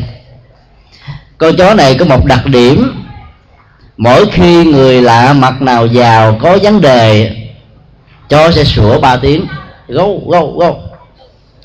Thì lúc đó, trong chùa phải biết và đi theo dõi, trước sau gì cũng phát hiện rằng người đó là người ăn cắp. Con chó này có linh cảm mạnh lắm, phán đoán của nó y hệt như là phán đoán của con người. Đôi lúc chúng ta không nhận ra nhưng con chó lại nhận ra được. Đã trở thành một truyền thống, mỗi khi chó sủa vào người nào đó 3 tiếng, chúng ta phải xem chừng người đó. Đến mỗi giờ tụng kinh đó, chó cũng lên trên điện Phật, nó cũng biết chắp tay rồi nằm xuống nghe tiếng kinh hòa nhịp với chuông và mõ rất trầm lắng nhẹ nhàng. Sau thời kinh, các Phật tử đều đi xuống, trong khi đó con chó vẫn nằm yên bất động. Nó cảm nhận được ngôn ngữ của con người, nó muốn hòa nhập với đời sống của con người, mặc dầu thân phận của nó khác với con người. Là một đời vật rất là thân cận và gần gũi với con người, loài chó đã được con người thương yêu và liệt chúng vào loài gia súc, tức là các loài động vật được nuôi và quý trọng ở trong nhà, như là một phần sự sống của con người. Ở các nước phương Tây, loài chó được cưng thương dữ lắm. Người ta đã làm các bệnh viện cho gia súc, các loại thực phẩm ăn, rồi bác sĩ chăm sóc mọi thứ chu đáo cho loài chó dữ lắm. Vì chó có tánh đặc biệt, các con biết là tánh gì không? Tánh gì? Có đứa nói là giữ nhà và trung thành, rất là chính xác. Vì tính cách trung thành của loài chó, con người đã thương chúng như là thương một phần gia đình của họ. Họ đã xem loài chó như là một phần của sự sống, cho nên tình thương của con người đã trải rộng lên loài vật nhiều lắm. Khi chúng ta thương loài chó, chó biết ơn. Sự biết ơn của loài chó được biểu đạt qua cách thức là chúng ve vẫy cái đuôi chào mừng chủ của mình mỗi khi chủ đi về. Chúng ra đến tận đầu ngõ để đón nhận. Cử chỉ khác nữa là chúng nhảy vồ lên thân thể của người chủ, ra dấu hiệu rằng chúng biết ơn, chúng mừng rỡ, chúng hạnh phúc, chúng hân hoan. Tình cảm thấm thiết giữa loài vật và con người thể hiện giữa chó và chúng ta lớn như vậy. Là những con người, chúng ta có được ý thức, có được sự sống, có được hạnh phúc, và dĩ nhiên là giá trị đời sống của chúng ta gấp trăm lần, gấp ngàn lần so với các loài gia súc như là loài chó. Các nhân phẩm, tính cách đạo đức, giá trị của con người đó phải vượt lên trên các loài động vật. Có một câu chuyện kể về phản ứng của loài chó khác với những gì mà thầy vừa nêu. Chủ của một con chó rất là dễ thương tên là Dương Bố, em ruột của Dương Chu. Dương Chu là một triết gia nổi tiếng của Trung Quốc. Niềm hạnh phúc của Dương Bố là không lập gia đình. Chia sẻ tình thương của ông cho các loài gia súc, đặc biệt là loài chó. Trong nhà ông nuôi đến nhiều con chó. Mỗi khi ông đi đó thì ông chào chúng, chúng cũng chào ông. Mỗi khi ông về đó, các loài chó ra đến tận cửa ngõ đón tiếp. Một mùa mưa tầm tã nặng hạt, ông đã ra đi khỏi nhà. Sau khi làm việc vất vả trở về lại ngôi nhà đó, thì cơn mưa nặng hạt lại một lần rơi xuống. Đường ngày xưa không được tráng nhựa như ngày nay, cho nên ông phải đi ở trên những con đường lấm sình lầy và bùn nhơ. Áo của ông đã bị nhơ bẩn hết tất cả. Ông ghé vào nhà một người bạn để tạnh mưa. Ấy thế mà mưa vẫn không tạnh. Ông đành mượn quần áo của người bạn để trở về nhà. Khi mặc đôi áo của người bạn vào á, thì mùi hôi của chiếc áo đó đã xuất hiện. Vì bạn của ông làm nghề nông, rất là vất vả với việc đồng áng. Chiếc áo này đã bị thâm kim qua 5 tháng thời gian. Mùi của chiếc áo nó khác với cái mùi của cơ thể của ông Dương Bố. Nhưng vì là bạn thân, ông ta không có ngại ngùng về mùi khó chịu này, mang chiếc áo về nhà. Khi về tới nhà, điều mà ông ta cảm thấy ngạc nhiên nhất là các con chó không ra đón chào với lòng biết ơn, với sự mừng rỡ hân hoan đón tiếp. Ngược lại, các con chó sủa đuổi ông ra khỏi nhà, vì nhận dạng lầm rằng ông là một người lạ mặt vào trong ngôi nhà để làm nghề đạo chích, tức là lấy những vật dụng ở trong nhà đi. Vì trung thành với chủ, nhận lầm chủ là một người khác, cho nên phản ứng của loài chó là xua đuổi ông ta. Dương Bố không vui. Ông ta mới cầm chiếc dép lên đánh vào đầu một vài con chó. Lúc đó Dương Chu xuất hiện, khuyên em của mình rằng là đừng nên đánh chó. Nếu như có suy nghĩ một chút xíu thì em hãy thương những con chó này, vì nó trung thành với em, sợ người lạ mặt vào đây ăn cắp đồ đạc, cho nên chúng đã xua đổ người lạ mặt đó ra khỏi khu viên nhà của mình. Chú không biết đó là em, bởi vì sáng mê ra khỏi nhà thì em mặc một bộ đồ trắng rất là đẹp. Khi trở về lại nhà, em mặc một bộ đồ nâu của một người nông phu nghèo khó. Mùi hôi của chiếc áo này khác với mùi hương thơm của em hàng ngày, cho nên chúng không nhận ra được em. Đó là điều rất là đáng tiếc, và lỗi lầm nó thuộc về em chứ không thuộc về lời chó. Anh đặt ra một giả thuyết, nếu như em cho chó đi chơi, sáng mê lông của chúng rất là sạch sẽ, được em tắm rửa. Khi chiều trở về nhà, thân thể của chúng lấm đầy bùn nhơ, thì liệu em có la rầy và có thái độ căng thẳng và nghiêm túc đối với các con chó hay không? Dương Bố gật đầu chấp nhận. Câu chuyện này nói lên trước nhất là bằng cái gốc của mối quan hệ. Các con biết mối quan hệ là gì không? Tức là sự liên lạc giữa chúng ta và người khác. Giống như là các con chia làm nhiều phòng khác nhau, mỗi phòng đặt trên nền tảng của nhóm tuổi lớn và nhỏ. Mối liên hệ giữa các con với nhau trong việc trao đổi việc học tập, sinh hoạt, văn nghệ, giao lưu v.v. giữa trung tâm này và các trung tâm khác, tất cả các mối liên hệ đó được gọi là mối quan hệ. Trong các mối quan hệ, nếu như không biết cách, nó thường để lại những cái gút, giống như sợi dây nó bị xói với nhau, nó tạo thành một cái gút. Cái gút này nếu như mình không biết cách, mình dùng hai đầu sợi dây kéo căng nó ra đó, thì việc gì sẽ xảy ra? Cái gút này sẽ bị siết chặt thêm, phải không ạ? Khi cái gút bị siết chặt thêm á, các con sẽ không thể nào tháo nó ra được nữa. Cho nên vấn đề quan trọng là không phải siết chặt cái gút đó lại, mà hãy mở cái gút đó ra trong các mối quan hệ giữa các con với nhau, giữa những người bạn với nhau, giữa những người thân với nhau, hay giữa những người xa lạ. Khi mà có một điều gì đó không vui xảy ra với chúng ta, cái gút của mối quan hệ giữa Dương Bố và con chó ở chỗ đó là lầm nhận lẫn nhau. Con chó hiểu lầm rằng chủ của đó chính là kẻ ăn trộm, là một người lạ mặt, cho nên chúng đã không vui và xua đuổi người lạ mặt ra khỏi nhà của chúng. Trong khi đó cái gốc của Dương Bố là gì?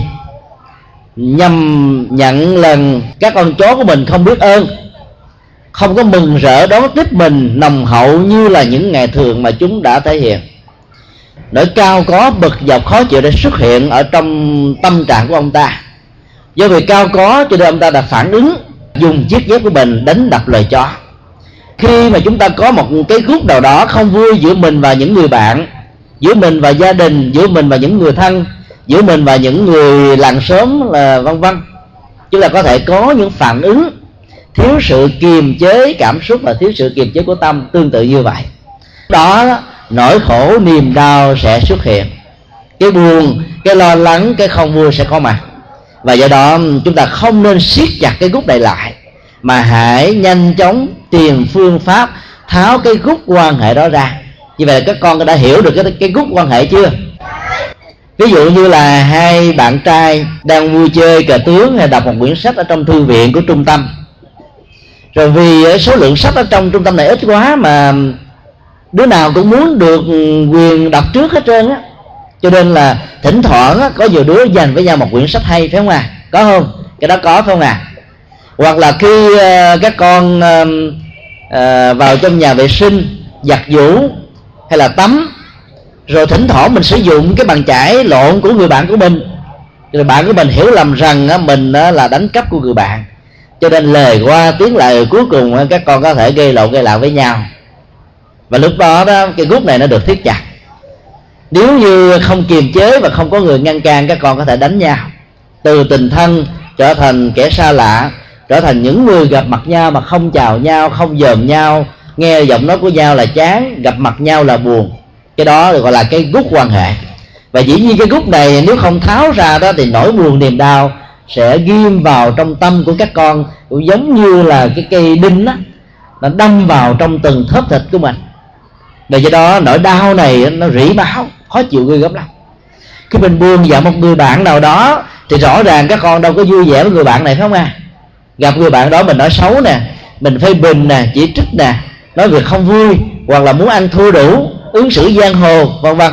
Thỉnh thoảng chúng ta sẽ có những điều đó nếu như chúng ta không kiềm chế dòng cảm xúc. Như vậy là cái gút trong mối quan hệ có thể xuất hiện bất cứ lúc nào, khi tâm chúng ta thiếu đi sự sáng suốt, khi chúng ta thiếu đi sự bình tĩnh, khi chúng ta thiếu đi sự cảm thông, thiếu đi sự rộng lượng tha thứ quan hệ với nhau ở trong cuộc sống. Cái gút của mối quan hệ giữa Dương Bố và con chó nằm ở chỗ nào? Là bởi vì nó đặt trên nền tảng của chủ nghĩa hình thức. Các con hiểu chủ nghĩa hình thức là gì không? Các hiểu được không? Ví dụ như ngày hôm nay một bạn của các con ngồi trên giải đầu, mặc một chiếc áo, trên chiếc áo đó có hình ảnh của các hoạt hình. Hoạt hình này rất là đẹp, và mặc một chiếc quần đùi, rồi vui vẻ đi tới đi lui giao lưu với các bạn với nhau. Rồi khi mà nực quá, trời nóng nực quá đó, bạn đó có thể cởi trần ra. Rồi bạn khác nói là bạn hãy mặc áo vào đi, nói chuyện với nhau mà cởi trần như vậy không đẹp lắm, mà hãy trang trọng với nhau, tôn quý lẫn nhau, rồi nói với nhau bằng lời lẽ đàng hoàng, thì ý nghĩa của cuộc đời này nó được tăng thêm giá trị. Nhưng bạn đó nói không, tôi không có chấp nhận đặt nặng về hình thức, tôi không đặt nặng về ngoại hình, tôi không đặt nặng gì cả, mà tôi chỉ lấy tấm lòng để đối xử với các bạn với nhau thôi. Thì người ứng xử như vậy được gọi là cái người ứng xử không đặt nặng về hình thức, đặt nặng về nội dung, tức là đặt nặng về các giá trị bên trong đó. Cho nên khi mình nhận định đánh giá người khác thì mình đừng có đánh giá bên ngoài của họ. Có những bà lão, có những ông lão rất là già nua, tướng đi lụm cụm, ăn mặc rách rưới, nghèo khó lắm, nhưng mà trong đó đó có một quả tim vàng, có một tấm lòng cao thượng, có những đức tính rất là quý báu, có những nhân từ đạo đức mà chúng ta học suốt của cuộc đời vẫn chưa hết. Thì những người đó là những người có nội dung tốt về đạo đức, về tinh thần. Còn có nhiều người có thể rất là giàu có, ăn mặc sáng láng, nhưng mà trong các mối quan hệ đó họ không hề giúp đỡ người khác, không hề thương tưởng người khác, không hề chia sẻ với những người lâm vào hoàn cảnh khó khăn vân vân. Và khi ai yêu cầu giúp đỡ thì họ cảm thấy tiếc nuối tài sản vật chất mà họ giúp người lắm. Ở trong kinh Phật thường ví giống như là chúng ta dùng cái con dao cứa vào trong từng thớt thịt của mình đó, đau nhức vô cùng.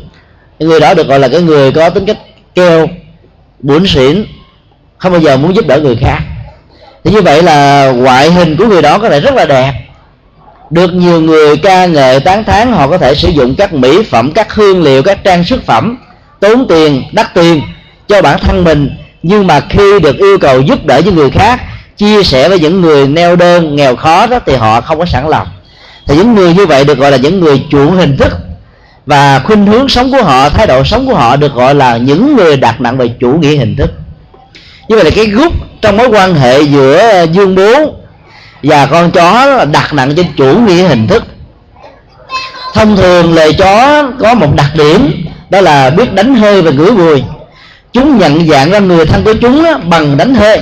Cho nên các con cứ để ý, khi mà con chó đi qua một lãnh thổ mới, đến một chỗ nào xa, thì điều mà chúng làm là gì? Có ai biết không? Có đứa nào biết không?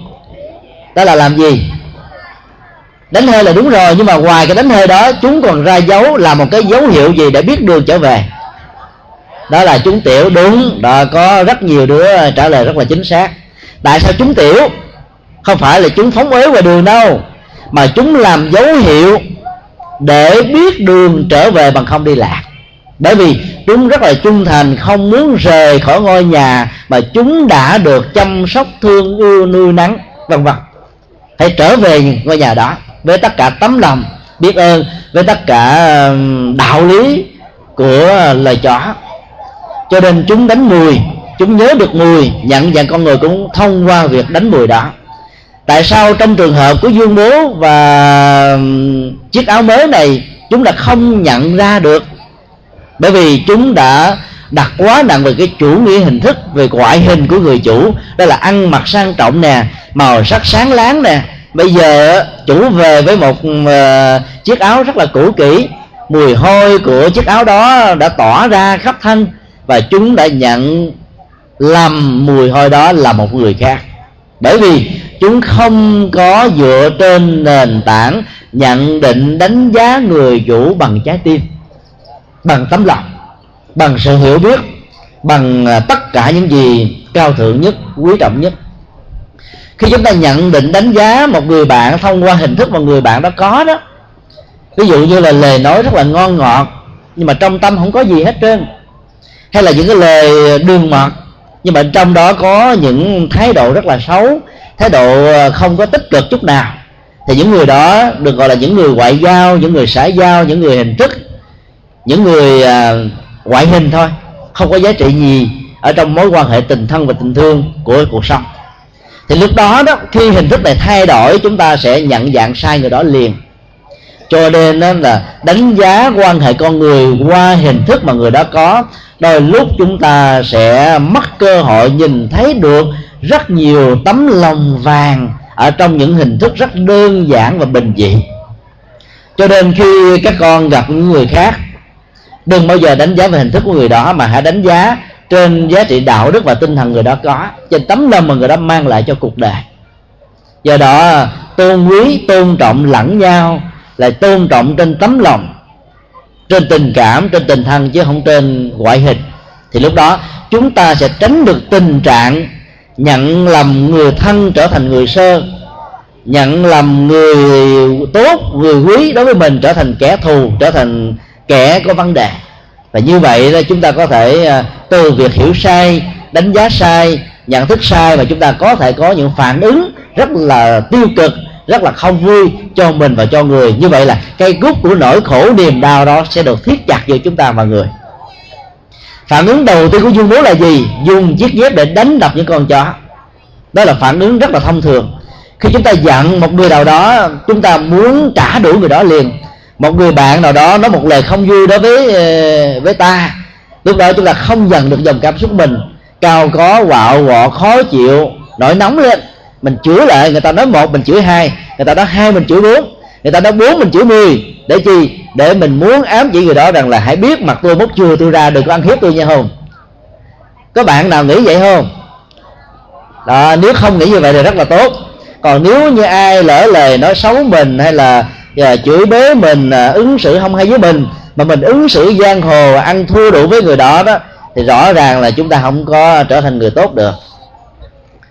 Ở trong nhà Phật có hai câu thơ hay lắm, các con nên nhớ: một đứa cọc cằn thêm đứa nữa, thì hai đứa cọc cũng như nhau. Vì thế nên ta phải nhịn người, dù ai mắng chửi cũng vui tươi, dù ai cao có gây niềm hận, vững dạ an vui nở nụ cười. Các con phải nhớ những cái câu thơ đó, hay là nhớ cái tinh thần của câu thơ đó để ứng xử với những người bạn, và xem những người bạn của mình giống như là những người anh nếu như họ lớn hơn, giống như những người em nếu như nhỏ hơn, nói chung là những người thân.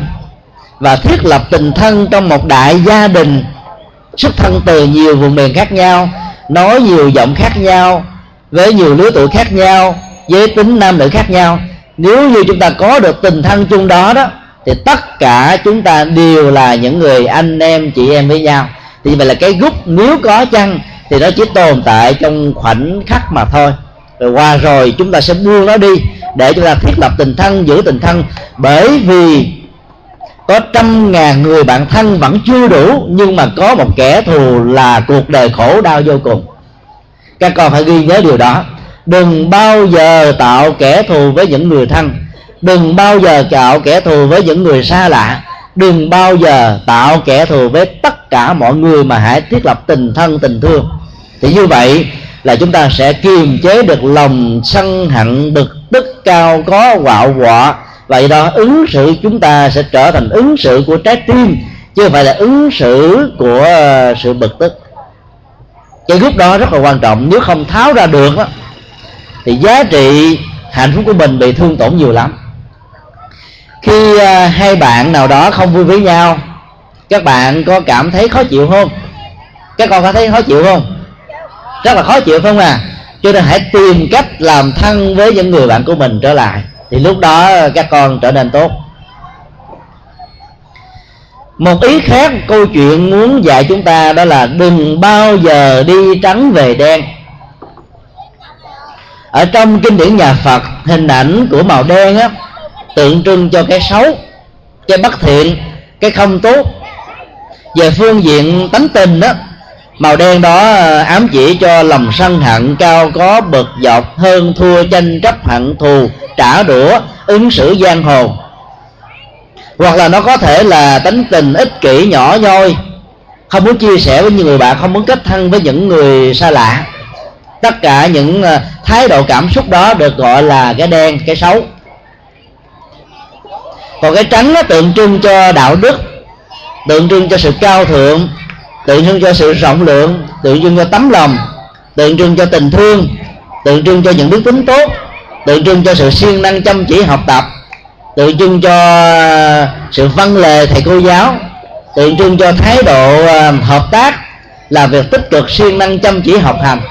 Nói chung là những yếu tố tích cực đó, đó sẽ làm cho tâm của tất cả chúng con được trắng như là những chiếc áo trắng.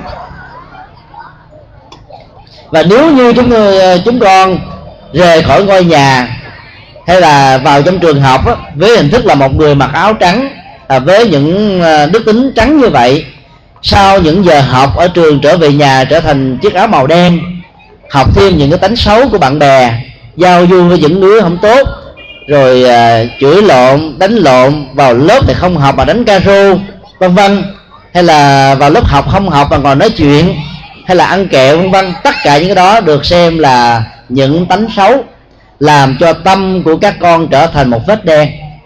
Thì cái đó được hiểu là đi trắng về đen, mang một tâm tánh tốt, xuất phát từ một nơi tốt, ra ngoài đời, ra ngoài xã hội hay là vào trường học, là học những cái tánh xấu để trở về nhà với một cái gương mặt màu đen, thì rõ ràng chúng ta sẽ bị phản ứng thôi.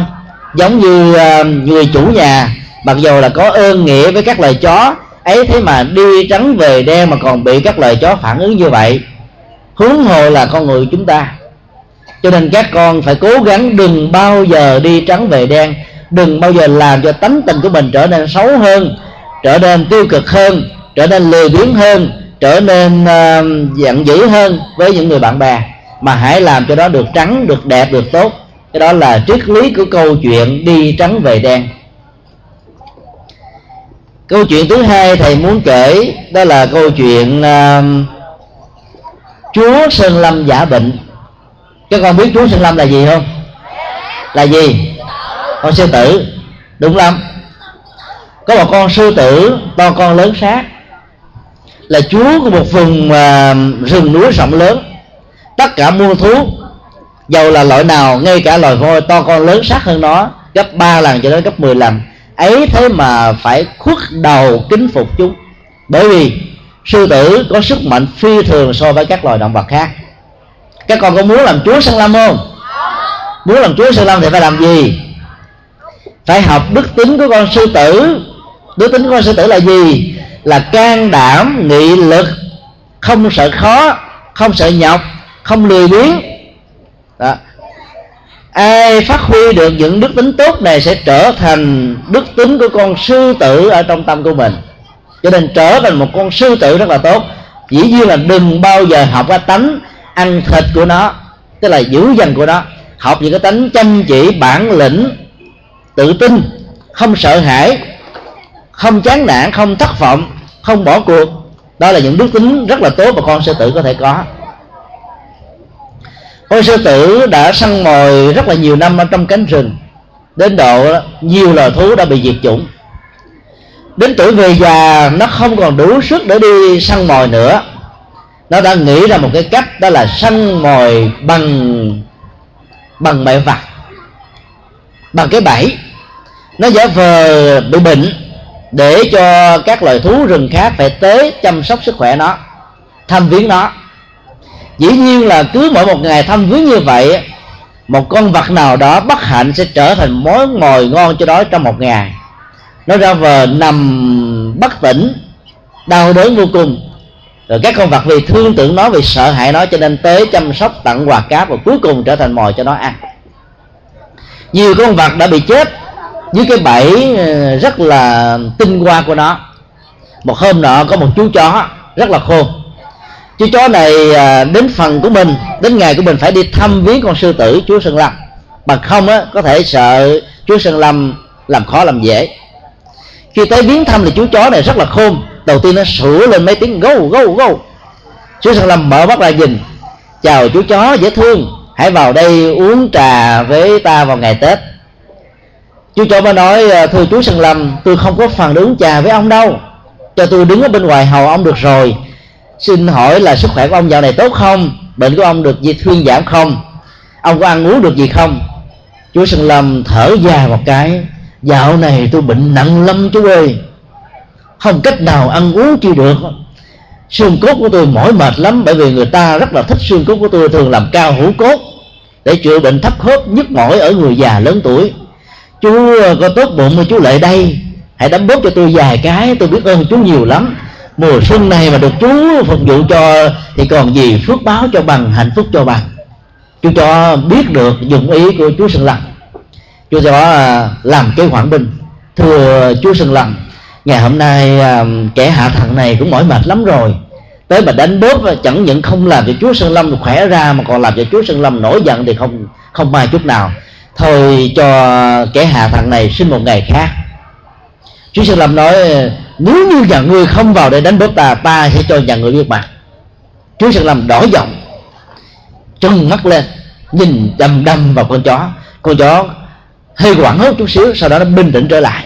Bởi vì nếu hoảng hốt chú Sơn Lâm, chú Sơn Lâm sẽ xé tan xác thịt của nó ra mà ăn thành từng mảnh. Nó bình tĩnh tìm cách để thoát thân. Cách bình tĩnh như thế nào? Cho rất là khôn.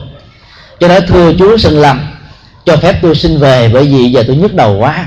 Ngày hôm khác tôi tới hầu chuyện ông. Thấy ông khỏe mạnh ngày xuân như thế này là vui lắm rồi. Bởi vì kinh điển nhà Phật thường nói sức khỏe là tài sản quý báu nhất. Quý vị thấy, các con thấy con chó còn biết được kinh nhà Phật, sức khỏe là tài sản quý báu nhất. Chú Sơn Lâm khỏe được ngày Tết hôm nay là điều phước báo lắm rồi. Thôi tôi xin tạ từ ông mà ra về. Chú Sơn Lâm sưng đôi mắt lên, rống một tiếng rống làm thất thanh cả rừng núi, làm cho các loài thú rừng khác đều sợ và bỏ chạy. Loài chó vẫn bình tĩnh đứng nguyên tại chỗ. Chú Sơn Lâm nói là: nếu ngươi không vào đây thì ngươi sẽ mắc xác, còn lễ đây thì ta sẽ tha mạng sống cho. Chó mới nói như thế này: nếu như tôi có thể trả lời được câu nói của ông đó, tôi thì sẽ được tha chết phải không? Chú Sơn Lâm nói: tốt lắm, ngươi hãy đầu tư về tà. Chú chó mới nói là nhìn vào căn phòng của ông, tôi thấy rất nhiều dấu chân của các loài chó hướng vào nơi mà ông đang nằm, nhưng mà tôi chưa nhìn thấy một dấu chân nào quay ra ngoài cửa. Như vậy điều đó cho tôi hiểu rằng con vật nào tới đánh bóp ông, con vật đó sẽ cúng dường không đốt nhang mạng sống cho ông, phải không? Chú Sơn Lâm giận lên nói, tại sao ngươi biết được cái mánh khóe của ta? Vừa tính đứng dậy để xé xác con chó ra thì chó đã nhanh chân chạy biên dạng. Câu chuyện này cho chúng ta thấy được tứ khôn của loài chó trong cách ứng xử với những loài vật hung dữ hơn nó, khôn ngoan hơn nó, sức mạnh hơn nó. Trong thế giới của loài động vật, chân lý nằm ở sức mạnh. Ai có sức mạnh, người đó được xem là kẻ cai trị, kẻ thống trị. Và ai có sức mạnh được xem là người chiến thắng. Cho nên nhiều loài vật đã phải ứng xử với nhau bằng sự tàn sát lẫn nhau, chà đạp mạng sống lẫn nhau để tìm lấy hạnh phúc cho bản thân mình. Loài người thì không nên như vậy, bởi vì loài người có ý thức, có đạo đức, có tư cách, có phẩm hạnh, có đời sống tinh thần, có giá trị tâm linh. Cho nên và loài người ứng xử với nhau bằng tấm lòng, bằng hiểu biết, bằng cảm thông, bằng thương yêu. Cho nên học được câu chuyện đó thì các con đừng bao giờ lớn hiếp nhỏ. Nếu như trong đây có những đứa 15, 16 tuổi thấy những đứa em của mình 7, 8 tuổi lỡ lời nói với mình đó, thì đừng có giận, đừng có đánh đập, đừng tát vai nó, mà hãy thương nó như là đứa em ruột của mình, tha thứ nó đi, dạy dỗ nó cho nó bên người. Nếu như cứ bạn nào đó nóng tính chút xíu lỡ lời mắng chửi vào người khác, hoặc là có đứa nào gây sự trước đó, thì những bạn còn lại, những đứa còn lại hãy biết nhường nhịn. Bởi vì nếu như chúng ta không biết nhường nhịn lẫn nhau thì không khéo chúng ta sẽ ứng xử giống như là loài động vật. Như vậy là chúng ta đánh mất đi tính cách và giá trị đạo đức của bản thân mình. Như vậy là mình đâu có hơn gì lời Chúa Săn Lâm đâu, phải không ạ? Cho nên phải biết thương yêu, nhường nhịn, chăm sóc, giúp đỡ, tha thứ lẫn nhau thì giá trị của cuộc sống mới có. Các con sống trong một căn phòng, dĩ nhiên là không thể nào tránh khỏi sự đụng chạm. Lời qua tiếng lại là chuyện thường tình thôi, nhưng mà phải học những đức tính tốt để mà tha thứ bỏ qua cho nhau khi mà ai đó có một gì đó không đúng. Chúng ta có thể tháo gỡ cái cơn sân hận của mình bằng cách là chúng ta im lặng, đừng phản ứng trong lúc mà mình không vui. Phản ứng trong lúc không vui có thể chúng ta trả đũa, chúng ta nói cho người kia tức hơn, chúng ta muốn cho người kia biết là mình khôn ngoan hơn, mình dữ tợn hơn, mình lanh lẹ hơn. Cho nên ứng xử giang hồ đó là một chuyện không tốt. Do đó thế giới của loài người phải hơn thế giới của loài động vật ở chỗ là không dùng sức mạnh mà dùng tình thương. Nếu chúng ta dùng sức mạnh để ứng xử lẫn nhau thì chúng ta đã trở thành những người sai lầm. Đó là ý tưởng giáo dục thứ nhất mà câu chuyện muốn gửi gắm đến chúng ta. Câu chuyện thứ hai đó, có những tình huống đó, chúng ta chỉ có bước chân vào mà vĩnh viễn sẽ không bao giờ có bước chân ra. Các con biết đó là gì không? Biết điều đó là gì không? Biết không? Đâu đứa nào hãy giơ tay lên đây phát biểu. Lên đây, mời con lên đây. Có những tình huống đó, các con dẫm chân vào, đi vào một cái nơi nào đó, vĩnh viễn chúng con sẽ không bao giờ có cơ hội để bước ra, và khổ đau sẽ có mặt. Dạ, sư kê. Con nói lại. Sư ca hả? Dạ. Sư kê, hay lắm. Các con hãy vỗ tay hoan hô. Ngoài ra còn gì nữa? Dạ. Bạch phiến. Bạch phiến cũng là một phần khác của xì ke. Ngoài ra còn gì nữa? Uống rượu. Hay lắm. Còn gì nữa? Hút thuốc. Hay lắm. Còn gì nữa? Các bạn nói cờ bạc. Cờ bạc. Hay lắm. Còn gì nữa?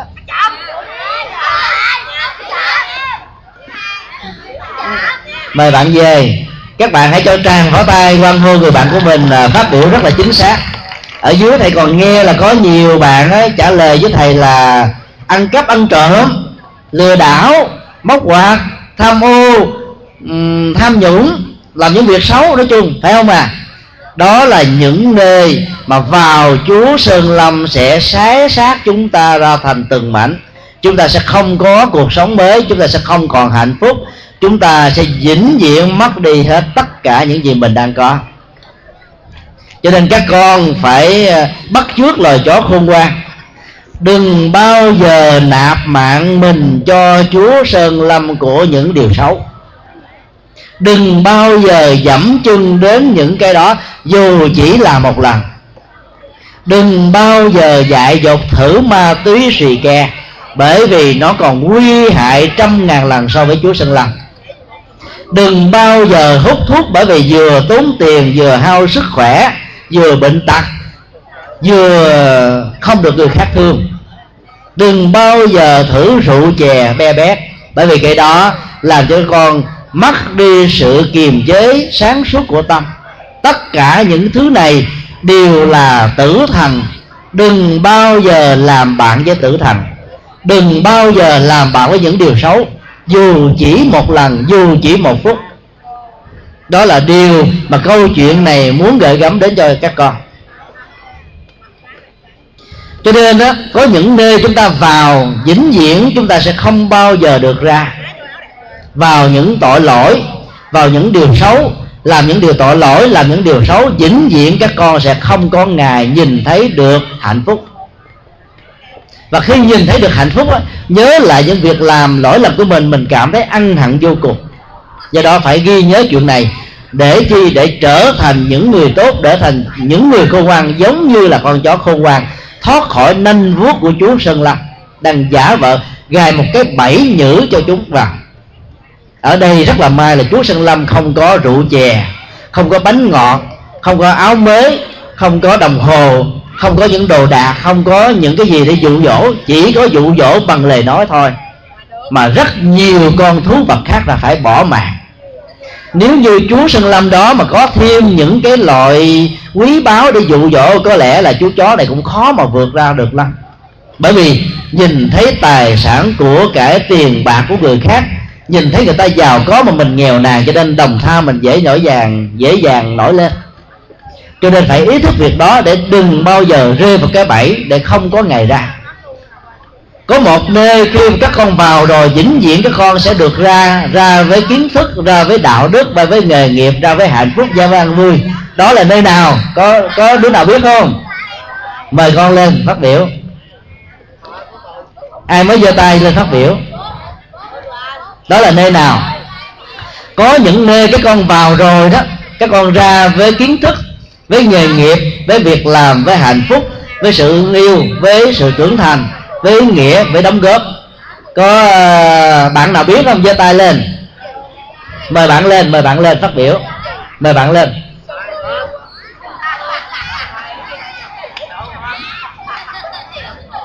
Các bạn khác hãy cho tràng pháo tay. Thầy mời thêm một bạn gái nữa mới giơ tay đó, hãy lên đây.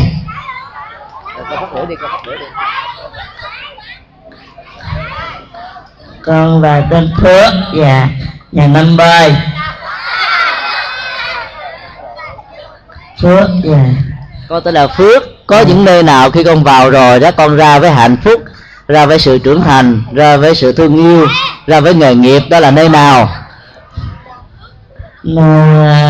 Nơi không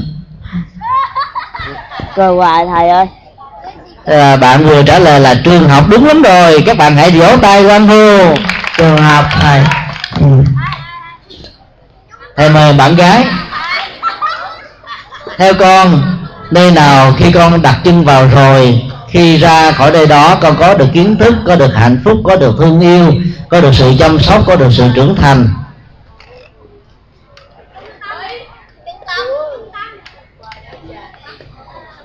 Có một bạn mới trả lời giùm con là trung tâm mà các con đang ở, đúng không? Đúng thì cho tràng pháo tay. Nơi nào nữa? Máy ấm. Bạn vừa trả lời là máy ấm tình thương, rất là chính xác, cho tràng pháo tay. Rồi mời bạn về chỗ. Như vậy là các con đã nhìn thấy được rằng có nhiều máy ấm tình thương. Khi vào đó rồi các con sẽ không còn nỗi sợ hãi về những Chúa Sơn Lâm, về những người dụ dỗ, về những kẻ có thể làm đầu độc các con, làm cho các con không trưởng thành được trong cuộc đời này. Do đó các con đã vào mái ấm tình thương của trung tâm này rồi thì ráng mà lo học tập, ráng mà lo siêng năng, ráng mà lo phát huy kiến thức. Rảnh rỗi thì đừng có chơi đùa những điều không có giá trị, vào trong thư viện đọc sách, trao đổi với bạn bè, học bài, học vở, làm những gì mà trung tâm yêu cầu các con, để các con có thể có kiến thức về sau này, giúp cho bản thân mình và giúp cho những người khác. Được như vậy thì chắc chắn 100% sẽ không bao giờ trở thành mồi của những chúa sơn lâm làm điều xấu trong cuộc đời. Các con có đồng ý không? Đồng ý thì phải nhớ làm nha, không? Phải nhớ lời thầy góp ý ngày hôm nay. Đừng bao giờ dù bị dụ dỗ, dù có tiền bạc, dù có vật chất, dù có tiền của, dù có nhiều thứ người ta tặng mình, nếu như việc làm đó không mang lại hạnh phúc cho mình và cho người thì đừng bao giờ nạp mạng cho khổ đau.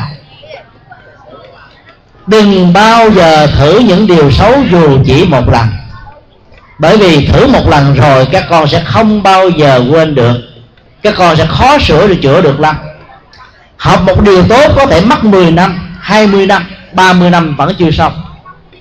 Tập tành một thói quen xấu chỉ trong vòng 1 phút thôi, các con phải tốn đến mấy mươi năm để sửa chữa nó.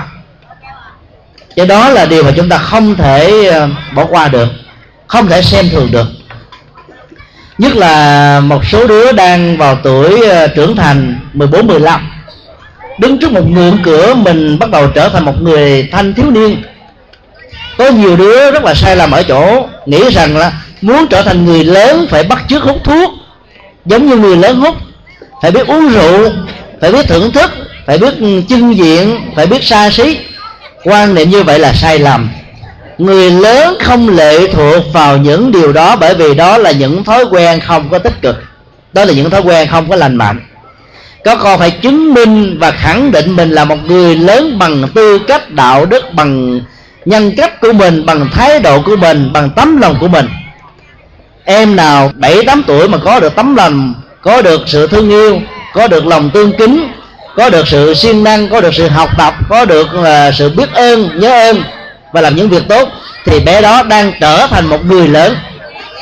Ý niệm về người lớn đó là cái mà các con có thể làm được. Ai cũng có thể làm được, chỉ cần có nỗ lực là có thể làm được. Cho nên đối với những điều xấu thì đừng bao giờ nuôi nó, dù chỉ một ngày, dù thử một lần, khó có thể sửa được lắm. Đó là câu chuyện thứ hai. Câu chuyện thứ ba nói về một đàn chó chở xe ở những nước phương Tây. Các con biết là ở vùng Bắc Cực tiết phủ quanh năm, có một số loài chó nó thay thế con người để chở hàng hóa từ nơi này sang nơi khác. Chúng có sức mạnh hơn là con người và do đó nó giúp đỡ con người rất nhiều việc. Một hôm nọ, một kẻ buôn những đồ cổ mua được một pho tượng Phật rất là quý giá, đặt pho tượng Phật này trên một cỗ xe và đưa các con chó này chở đi vào trong thành phố để bán. Khi vào đến thành phố đó, thì rất nhiều người nhìn thấy pho tượng Phật này đẹp quá, quý quá, cho nên mới cúi đầu xá chào như thế này. Lúc đó các con chó đứng khựng lại, nhìn thấy bà con cô bác chào xá mình, cảm thấy hân hoan hạnh phúc vô cùng. Chúng nhìn tới nhìn lui không thấy ai hết, chúng nghĩ rằng những người đó đang tôn trọng chúng, đang xá chào chúng. Chúng ngưng lại không thèm đi nữa, ngoảnh mặt lên ngước xuống, tỏ vẻ ra hãnh diện tự hào, cao ngạo để nhận những cái sự tôn kính của người khác. Người chủ của đàn chó này cảm thấy rất là khó chịu, bởi vì điểm đến của chúng không phải ở chỗ này mà ở một cái khu chợ. Nơi đó việc buôn bán đấu giá đang được diễn ra. Pho tượng Phật này sẽ được đến đó để bán, người ta sẽ mang về để thờ với tất cả lòng tôn kính chí thành. Nhưng loài chó tưởng rằng con người tôn kính chúng, cho nên chúng không thèm đi nữa. Người chủ này giận quá, mới cầm cây roi quất thật vào mạnh vào trong thân thể của từng con. Chúng sợ quá, đau điếng quá, la lên thất thanh rồi sau đó đi tiếp tục. Câu chuyện này muốn ám chỉ chúng ta điều gì? Có bạn nào hiểu được không? Xin giơ tay. Bạn nào hiểu lên chia sẻ. Mời bạn mới vừa giơ tay, bạn nam đó, lên đây chia sẻ. Thầy xin lặp lại là câu chuyện đó muốn ám chỉ cho chúng ta điều gì, muốn nhắn nhủ chúng ta điều gì? Có bạn nào muốn chia sẻ không? Chia sẻ lên đây, mạnh dạn lên, đừng có mắc cỡ, mời bạn lên. Bạn nào giơ tay đó, ai giơ tay cứ lên đây.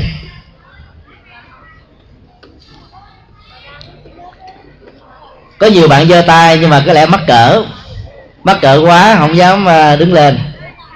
Thay vậy thì thầy sẽ trả lời thế cho tất cả các bạn ha. Các bạn biết là tính cách cao ngạo làm cho con người trở nên rất là khó thương.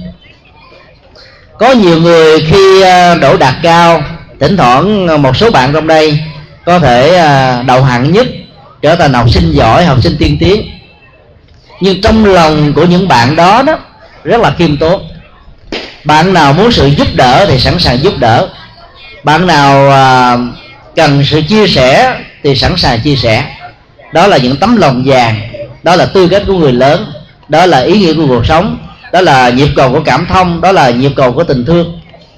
Làm được như vậy thì ý nghĩa của việc học tốt này trở nên cao thượng hơn, đẹp hơn nữa.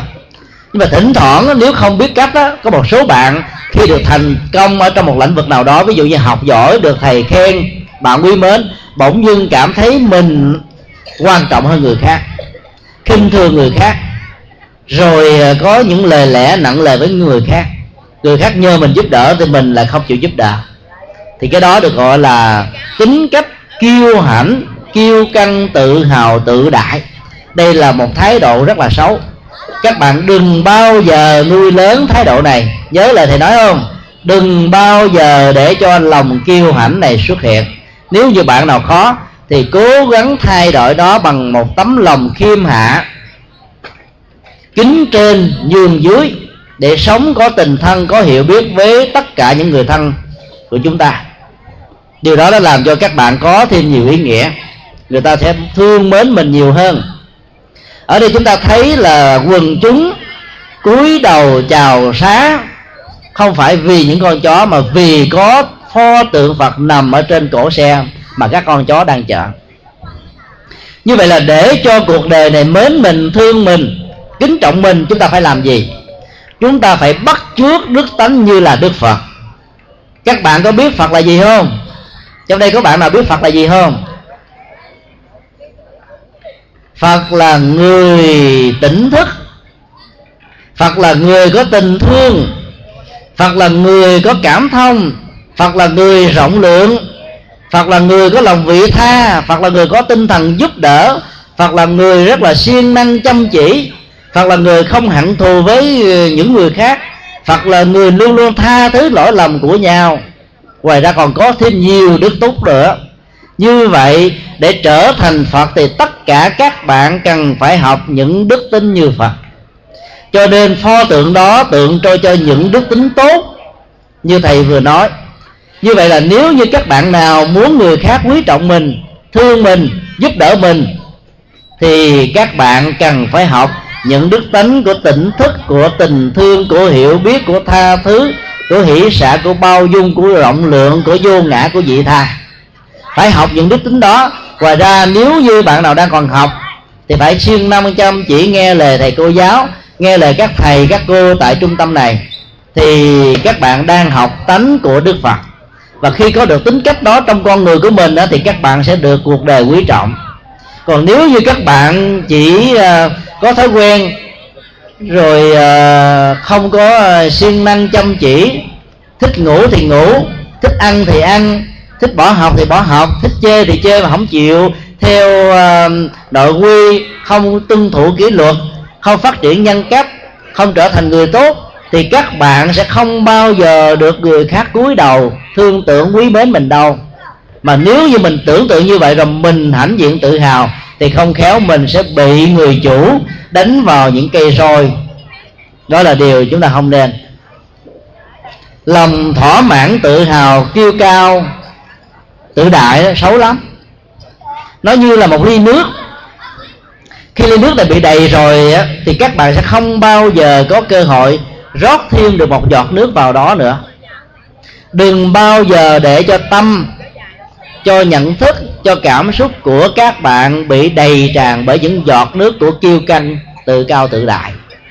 Phải khiêm hạ, phải mở lòng ra, phải rất cảm thông, có hiểu biết, đón nhận người khác, hiểu biết người khác, chia sẻ với người khác. Những điều gì hay bạn bè góp ý thì phải học tập, phải cảm ơn, phải sửa đổi. Những điều gì tốt thì phải tôn trọng, phải phát huy. Thì lúc bấy giờ cái ly kiến thức của chúng ta sẽ được phát triển theo năm tháng thời gian. Còn nếu chúng ta chứa quá đầy sự kiêu căng, tự hào, tự đại thì các bạn sẽ không bao giờ có cơ hội để chứa thêm bất kỳ một giọt nước của hạnh phúc, an vui, quý trọng của người khác vào được nữa. Đó là điều mà các bạn cần phải nhớ. Đó là bài học thứ nhất mà câu chuyện này muốn gợi gắm đến. Để trở thành một pho tượng thì các bạn phải làm gì? Phải học tập, phải bắt chước pho tượng Phật đó. Đức Phật với đức tính tỉnh thức thì các bạn phải học theo đức tính tỉnh thức. Tỉnh thức là gì? Khi các bạn ngủ một đêm, sáng mơ thức dậy mở mắt ra được gọi là tỉnh thức. Khi các bạn mở mắt ra thì sự say ke đôi lúc vẫn còn, phải không? Vẫn còn buồn ngủ, vẫn còn chưa muốn thức dậy, bạn bè mình kêu rồi chuông trống báo lên mà có nhiều bạn vẫn còn ngủ nướng, nhất là vào mùa đông giá lạnh như những cái tháng gần Tết này. Nhiều bạn đã thức dậy trễ lắm. Thì như vậy là các bạn chưa có được đức tính tỉnh thức trong siêng năng. Cho nên mỗi buổi sáng khi nghe những tiếng chuông báo hiệu, khi nghe những hồi trống vang lên, đến giờ phải thức dậy để làm vệ sinh cá nhân, ăn sáng, tập thể dục, cấp sách đến trường, thì các bạn phải mở to đôi mắt ra, đừng có sai ke và buồn ngủ nữa. Thì lúc đó các bạn có được một đức tính gọi là đức tính tỉnh thức của Đức Phật. Cái đó khó làm không? Rất là dễ làm, phải không à? Dễ làm thì có chịu làm không? Nếu chịu làm thì hãy cho tràn pháo tay. Và kể từ ngày hôm nay thì tất cả các bạn không được thức dậy trễ, đúng giờ là phải thức dậy. Dầu cho có mỏi mệt, dầu cho có say ngủ, dầu có say ke cũng phải ráng mà thức dậy. Thì lúc đó các bạn đã trở thành một đức tánh của Đức Phật. Và lúc đó sẽ được cuộc đời này thương yêu quý mến, được thầy cô giáo sẽ chăm sóc chúng ta nhiều hơn. Cho nên muốn được hạnh phúc, muốn có được sự chăm sóc, muốn có thêm ý nghĩa trong cuộc đời này thì phải siêng năng giống như pho tượng Phật. Đó là những điều mà rất là dễ dàng, ai cũng có thể làm được, bạn nào cũng có thể làm thành công. Ngày hôm nay nhân mùa xuân Bính Tuất gần về, chỉ còn 6 ngày nữa là Tết đã đến với tất cả chúng ta. Thầy đến chia sẻ và kể cho tất cả các con 3 câu chuyện về túi khôn của lời chó. 3 câu chuyện đó có 3 ý nghĩa giáo dục khác nhau. Các con hãy nhớ và cố gắng thực tập theo. Đối với câu chuyện thứ nhất là đừng bao giờ đi trắng về đen, đừng bao giờ bỏ đạo đức để theo điều xấu, đừng bao giờ bỏ cái tốt để theo những điều bất thiện, đừng bao giờ bỏ siêng năng theo lười biếng, đừng bao giờ bỏ những tình thân tình thương để trở thành kẻ thù của nhau. Đó là ý nghĩa của câu chuyện thứ nhất. Câu chuyện thứ hai là gì? Đó là hãy khôn ngoan phán đoán suy xét, đừng bị người khác lừa vào những cái bẫy của tiền bạc, của cải vật chất, đời sống sung sướng mà nộp mạng mình cho tử thần của khổ đau. Tử thần của khổ đau đó là xì ke, ma túy, là rượu chè, là thuốc lá, là hút sách, là việc làm xấu, là vi phạm pháp luật, là những điều sân si nóng tánh cao có, đánh đá, hơn thua, thù hận với nhau. Tất cả những thứ đó là tử thần của khổ đau. Các con đừng bao giờ nếm thử dù chỉ một lần. Còn đối với câu chuyện thứ ba, để cho mình được nhiều người thương hơn, có nhiều người bạn hơn, sống có ý nghĩa hơn, hạnh phúc hơn, thì tất cả các con phải học đức tánh là tỉnh thức, siêng năng chăm chỉ, thương yêu, chăm sóc, giúp đỡ lẫn nhau, và nhất là phải vâng lời thầy cô giáo dạy. Đó là 3 câu chuyện với 3 bài học rất là có ý nghĩa. Thầy xin tặng đến tất cả các con và chúc các con một năm mới sức khỏe tràn đầy, thêm một tuổi mới thì có thêm nhiều ý nghĩa mới, nhất là lớn thêm, học giỏi thêm, sức khỏe hơn, hạnh phúc nhiều hơn, được thầy cô giáo thương hơn, để các con sống hạnh phúc hơn. Bây giờ xin nhường lại lời cho Ni Sư Dư Pháp sinh hoạt với các con. Vỗ tràng có tay yếu quá, vỗ thật lớn lên. Tất cả đứng lên, chắp tay lại. Chúng con cảm ơn thầy đã dạy dỗ chúng con những lời nói rất hữu ích cho cuộc đời con. Một tràng pháo tay trở lại. Xin mời ngồi xuống. Hôm nay như vậy là tụi con đã được Đại Đức Nhật Từ đến đây giảng dạy, mà Đại Đức còn thương tụi con nữa. Theo đoàn thì sẽ lì xì 5.000 thôi, nhưng mà Đại Đức nói tôi cho 10.000, chịu không? Chịu thì la lớn lên, chịu không? Bây giờ đã được 10.000 tiền lì xì ha, nào là quà nữa. Mà 10.000 tiền lì xì đó tụi con biết sử dụng cho đúng. Đúng là gì? Tiền ai nấy xài, chứ đừng có trấn lột. Có trấn lột không? Chắc chưa?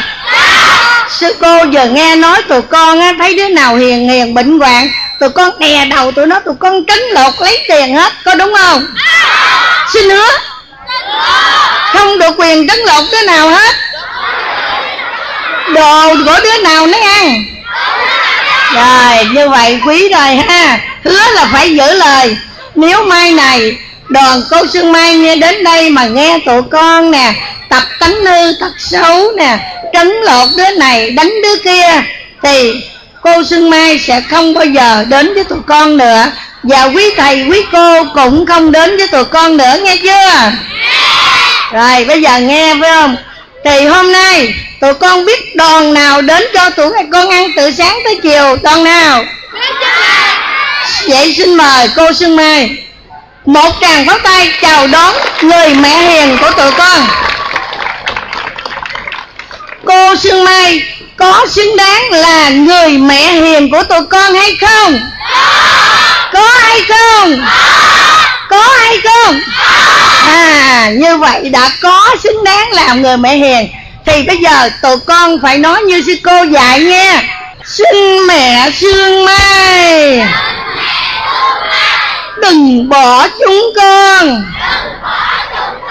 hu hu hu. Nghe nói theo sư cô lần nữa nha. Xin mẹ Xuân Mai thương xót chúng con. Ha ha ha. Rồi giở tay hung cô Xuân Mai.